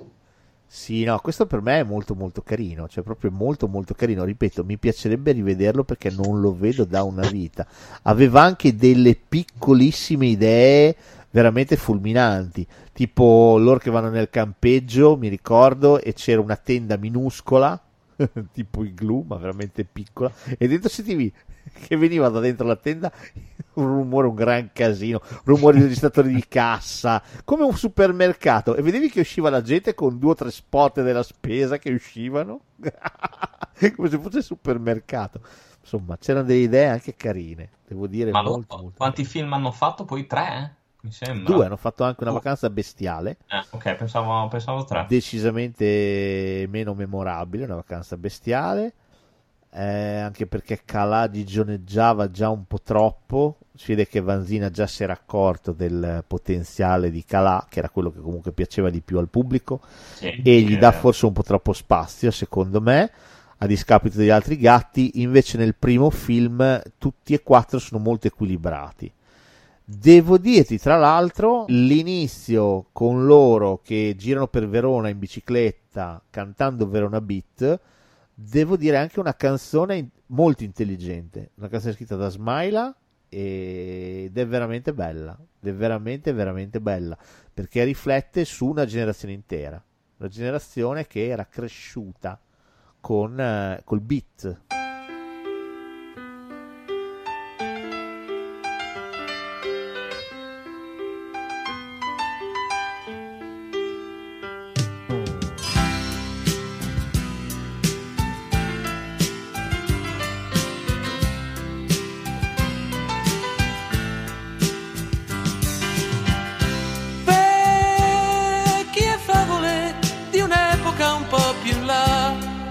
Colori di un'età, libri e musica di un mondo che nasce beat, un disco dell'equipe, l'automobile, beato chi già ce l'ha, è quella di papà. Oggi è sabato, domani si dormirà, sogni di gloria. Beat, beat, cos'era il beat? Una scuola e una città. Beat, beat, Verona beat. Pugno in tasca e vanità.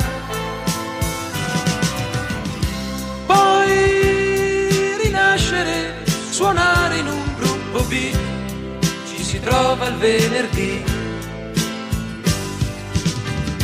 Fughe inutili per vedere se ci sei tu, ginnastica in tuta blu. Diario al limite tra amore ed oscenità, noi poeti per metà.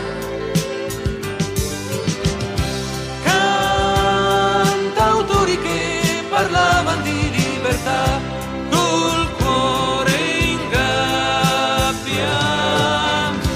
Beat, beat, cos'era il beat? E l'America è sempre là. Beat, beat, Verona beat. La tua curiosità.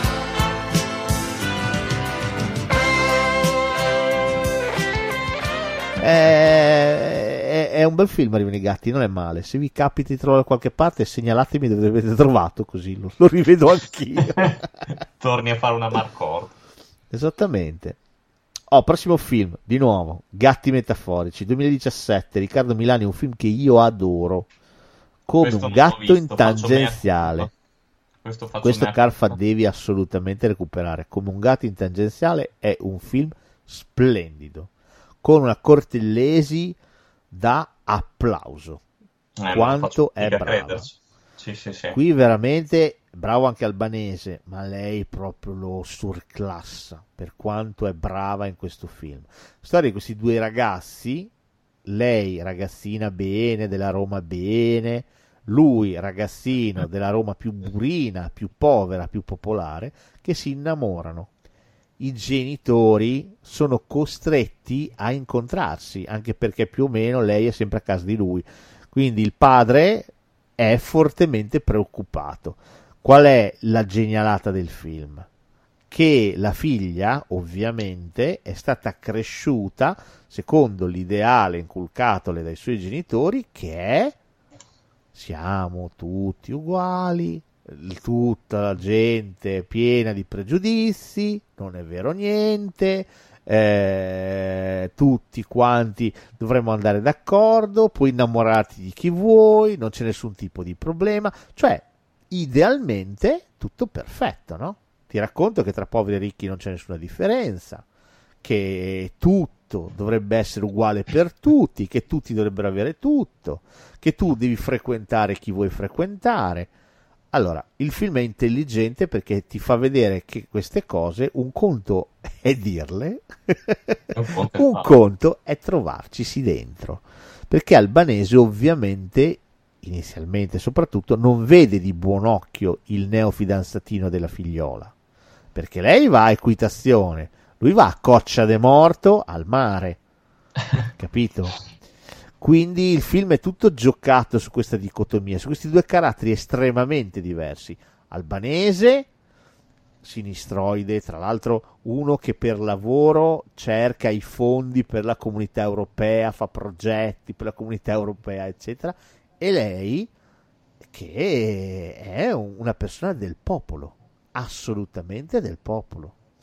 Ed è molto interessante vedere questi due caratteri come riescono a combinarsi e a trovare una quadra. Lui non ha la moglie perché la moglie è completamente schizzata e impazzita, è finita in Francia a coltivare la lavanda, e lui e lei è senza marito perché il marito, che è a Mendola, è finito in carcere. Ok. Il film è molto intelligente perché gioca su questi due caratteri così diversi e te li fa amare, te li fa veramente amare. Come vedi la scena in cui lei lo porta a Coccia de Morto al mare e vedi la Roma più burina che c'è, va bene? Dall'altra vedi lui che la porta nella spiaggia desolata, frequentata solamente da alcuni intellettuali, va bene? Ma ci vogliono 5 km a piedi per arrivarci, capito? Ed è composta da gente che ha perso completamente il contatto con la realtà. Quindi da un lato troppa realtà che quasi ti soffoca, dall'altra l'assenza totale della realtà che ti smarrisce. Il film si chiama Come un gatto in tangenziale perché è il leitmotiv del film, che più o meno lo apre e lo chiuderà anche la Cortellesi, commentando la storia d'amore tra i due figli, figlio di lei e la figlia di lui. Tanto stai tranquillo, lei dirà, questa storia dura come un gatto in tangenziale. Ok? Bellissimo. Questo è, ecco perché il titolo. Ed è un film intelligentissimo, divertentissimo, con due attori spaziali, veramente qui Albanese e la Cortellesi sono strepitosi, strepitosi. Lei un gradino sopra, lei veramente un gradino sopra, bravissima, e poi diciamolo anche bellissima, bellissima, una donna strepitosa la Cortellesi, una bellezza tracimante in questo film, bellissima. Appassionati di Renato Zero, cioè nel campanello quando suoni parte una canzone di Renato Zero, cioè veramente veramente un carattere molto indovinato, fatto di piccolissimi dettagli questo film, ma veramente un grande film. Ok, lo recupererò senza dubbio. Va bene, ti cito Gatti metaforici 1971, Dario Argento e Il gatto a 9 code. Il Dario Argento che ci piaceva. Di Argento che ci piaceva ancora, che questo film è un po' troppo, non dico che è un mezzo passo falso, però è un po' troppo, cioè se L'uccello più di cristallo è un signore esordio, bello, malato, questo prende Karl Malden, cioè un po' troppo, no? Un po' troppo sì, laccatino. Sai cos'è? Troppo... Questo secondo me è un po' troppo macchinoso anche forse. Col fatto della cosa, del virus, insomma, non sembra effettivamente un film di Dario Argento, questo se ci pensi bene. Sì, questo tra l'altro l'assassino uccide veramente per un motivo ridicolo. Tra l'altro sì. ridicolo proprio, perché l'assassino uccidato, tutto parte da un furto, va bene. In un istituto di genetica viene portato via del materiale. Nessuno sa cosa, come, perché. Sembra che non sia stato portato via niente, in realtà questo materiale è stato sottratto. Questo materiale, ed ecco perché l'assassino è intervenuto e diventerà assassino, perché inizia a eliminare tutti quelli che sospettano di lui o possono sapere che lui è collegato a questa cosa. Questo materiale che viene sottratto sarebbe la dimostrazione lampante che quest'uomo, che lavora all'interno degli istituti di genetica ovviamente, sarebbe portatore del famoso doppio fattore Y, che è quell'anomalia genetica per cui l'uomo ha il fattore Y. Okay, tendente alla violenza. Esatto, se ne hai due fattori Y, vuol dire c'era questo vecchio studio completamente considerato errato e sbugiardato poi negli anni, che diceva che chi aveva la doppia Y era uno psicopatico, un violento, eccetera eccetera. Lui, non volendo che questa cosa saltasse fuori, inizia a uccidere gente, di fatto confermando questa cosa qua. No, vabbè. È che proprio idiota come cosa. Scusa, tu fai la persona più buona del mondo così, cioè, no?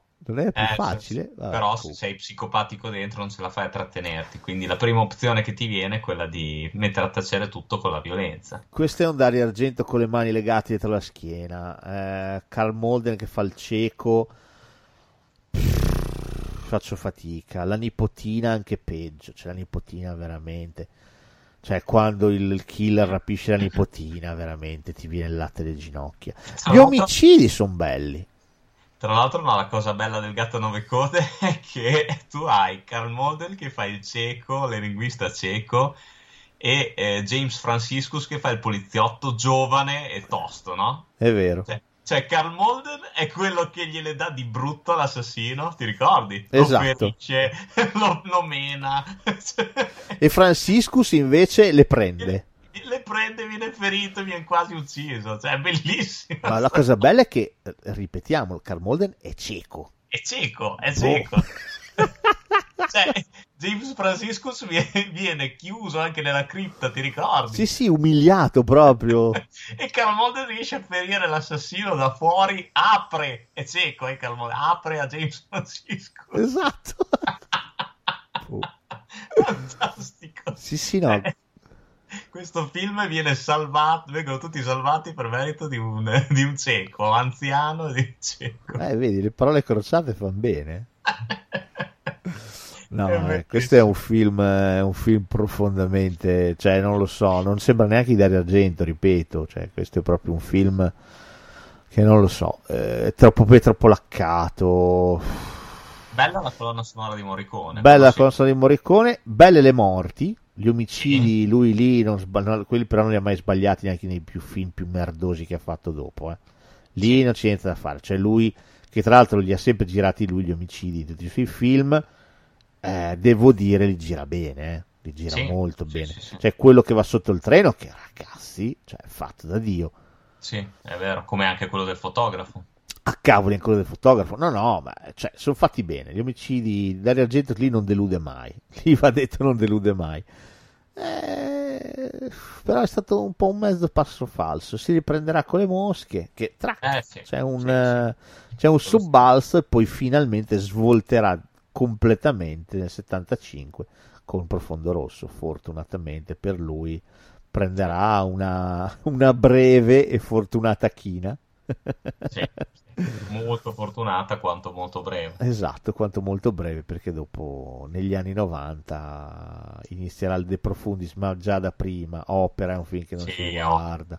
Questo è il fenomeno dei grossi problemi. Anche lo stesso Tenebre, che comunque a me è piaciuto molto, però ha degli evidenti buchi di sceneggiatura, Tenebre. No, ma lui, il problema suo è che lui sui film, se tu li guardi come thriller, quindi thriller, sai, ti prendono, stai lì, ti prende la trama, allora tutto bene. Ma se per caso mai l'hai già visto un paio di volte, quindi ormai ti è già tutto chiaro, te lo guardi con l'occhio un pochino clinico, non torna mai un cazzo, non torna mai niente. Sì, perché dici, ma com'è possibile che questa cosa sia avvenuta? Cioè, sono proprio anche le tempistiche, non vengono, non è possibile. No, proprio non... È tutto completamente sbomballato nei suoi film, però questo è un ulteriore merito, perché vuol dire che sei talmente bravo a costruire la suspense che tutto questo ci passa in secondo piano e noi spettatori neanche ce ne accorgiamo. Bisogna veramente farci caso. Sì, sì, è vero. Bisogna farci caso. Come hai detto tu, torna una ceppa nei suoi film. Sì, sì, bisogna averli visti e andare a spulciare. Sì, a guardarli col lanternino capisci che non torna niente. E invece tanto di cappello. Va bene, concludo con l'ultimo film che non ti avevo citato nell'elenco che ti ho mandato, perché l'ho pensato stamattina, ma lo citiamo giusto per citarlo, parlando di gatti metaforici. Perché non citare una serie di film inaugurata nel 1963 dal buon Blake Edwards, che si chiama la serie della Pantera Rosa, parlando di felini, e qui sono gattoni inventati, gattoni... Oh, allora, per molti la Pantera Rosa è un tema di Henry Mancini, giusto? Bellissimo tema, tema gessato, fantastico. Per molti una serie di film con protagonista uno strepitoso Peter Sellers, per altri è una serie di cartoni animati la Pantera Rosa. Va detto che il cartone arriva dopo il film, il film ebbe un tale successo che i cartoni vennero prodotti successivamente, anche perché la Pantera Rosa è un diamante, era partito come diamante. Esattamente, è un diamante, però nella serie della Pantera Rosa funziona tutto, funzionano i titoli animati che sono strepitosi, funziona l'iconografia proprio del felino che poi è diventato un celeberrimo cartone, un fumetto, tutto quello che vuoi tu, ma è veramente bellissimo, e funziona un Peter Sellers toccato dalla scintilla del genio. Devo dire anche la traduzione italiana, che il doppiatore italiano è tanta roba, è vero. La stonza. Vorrei una stonza. Je suis l'inspecteur Clouseau della sûreté. Fantastico. Ma com'è quando anche la scena, adesso non mi ricordo quale film della serie sia, quando lui fa le parallele. Sì. Una serie di film, anche una serie di film apocrifi. Perché lui è morto mentre stava facendo uno dei film della serie della Pantera Rosa, e il film è stato finito con spezzoni di vecchi film. Ok. E ci fu anche un seguito con Roberto Benigni nel ruolo di suo figlio. Film orrendo. E poi fecero i due film. Fecero due remake con Steve Martin. Carini, dai. Soprattutto a me piaceva molto Jean Reno. Sì. A me Jean Reno nel ruolo dell'assistente, devo dire, più bello forse il secondo del primo film della Pantera Rosa. Sì, è vero. Forse è più bellino il secondo, però insomma non sono disdicevoli. Poi sai che cosa? Io amo talmente Steve Martin che adoro vederlo in azione, quindi... Beh, poi non è stata una sfida facile raccogliere l'eredità di Peter Sellers, lui se l'è cavata secondo me veramente bene. No, Peter Sellers è inarrivabile, rimarrà per sempre l'ispettore Clouseau, con la sua passione per i travestimenti. Tra l'altro mi sono rivisto proprio poco tempo fa su YouTube le scene dei combattimenti contro Cato. È fantastico. Delle cose esagerate. Così ha studiato il tuo piccolo cervellino cinese, il tuo piccolo cervellino giallo. Perché lui ovviamente, essendo ispettore della Sûreté, per essere sempre pronto all'azione, ha dato in carico al suo domestico Cato di attaccarlo senza quartiere in qualsiasi momento, sempre lo può attaccare. Esatto. C'è nascosto nel frigo. È fantastico. Cato, stasera no, Cato, non è il caso, mi senti questa sera no. È geniale. Nel primo film, che è il meno tracimante della serie, quello un po' più educatino, anche Clouseau non è così trabordante, inizia dal secondo film, Lo sparo nel buio, a essere il personaggio meraviglioso che diventerà. C'è David Niven e c'è Capucin, ed è la storia di questo diamante che viene rubato, e insomma devo dire una serie di film diretti con un certo piglio dal buon Blake Edwards, devo dire. Questi poi sono celeberrimi, questi continuano ogni tanto a darli, che sono veramente belli. ne ricordiamo anche la figura dell'ispettore Dreyfus. Ah sì, l'avrei assolutamente citata alla fine. Dreyfus forse è il mio preferito, che impazzisce proprio a causa di Clouseau e diventa il cattivo nella vendetta della Pantera Rosa. Sì, perché la cosa interessante è che per tutto il mondo l'ispettore Clouseau è un genio assoluto. Esatto, un eroe. Uno che risolve crimini nel modo più fantasioso, intuitivo possibile. L'unico che ha capito che è un idiota è l'ispettore Dreyfus, il quale ha ben chiaro che ha a che fare con un cretino che diventerà la sua nemesi. È bellissima questa cosa, veramente carina. C'è la scena del gas esilarante quando lui si finge dentista. Sì. Gas esilarante che gli si scioglie il trucco. Sì. Che lui dice: "Accuso, uccidetelo", che intanto ride. "Lo voglio morto". Veramente carino. Non trovo un modo migliore per chiudere questa puntata, anzi un modo migliore mi viene in mente per citare il gattone più famoso del cinema, di nuovo un'idea di mia moglie, veramente non ho parole, però va citato il gatto, il leone dell'MGM.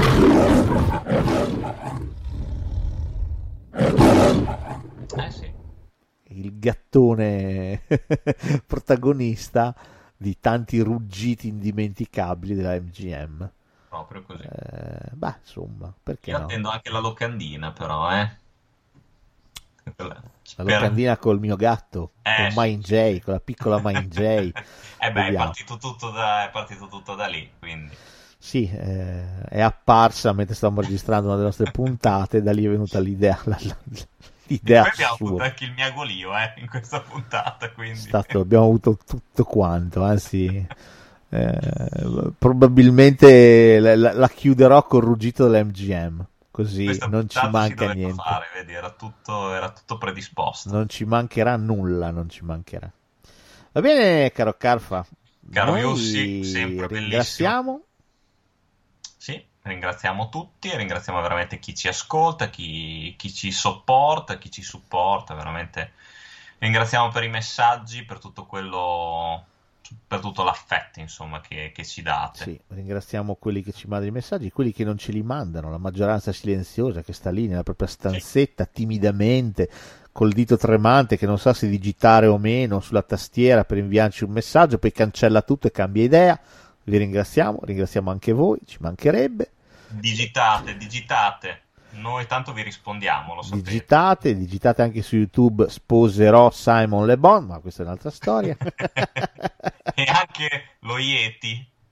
Sì, assolutamente, il gigante del XX secolo, Yeti il gigante, finora due capolavori immensi dimenticati in questa... Guarda che l'ho visto, Ah, quanto è bello. È fantastico, è un capolavoro. Carfa, dai, sii sincero, voglio che lo guardiamo insieme, però va bene, un giorno facciamo una roba all together now, ma lo proietteremo al cinema, potremmo fare una live video di Degenerando con i nostri volti mentre guardiamo Yeti. Ci sto e commenti a nastro su tutta la visione del film. Ci sto, aspettatela, arriverà anche questa, magari anche con Mad Max. Va bene, perché no? Sì, che lui non l'ha mai visto, quindi potrebbe avere Va bene, grazie a tutti, alla prossima, chissà, forse parleremo di cannibali, forse parleremo di apocalisse, forse parleremo di criceti, chi può dire? Ormai non c'è più fine al peggio. Va bene, alla prossima. Alla prossima. Meow. Meow.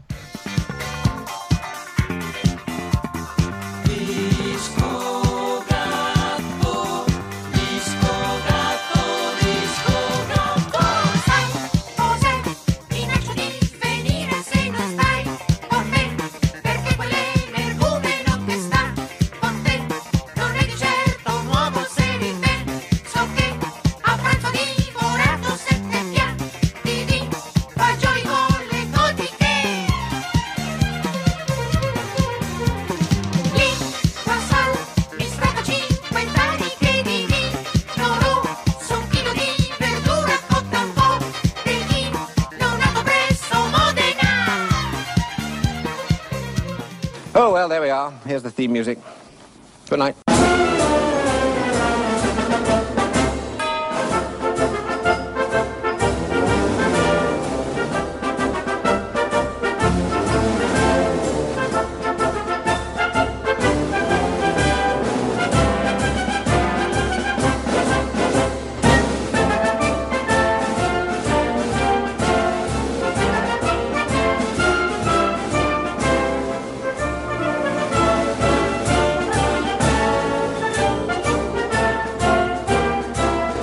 This house is clean.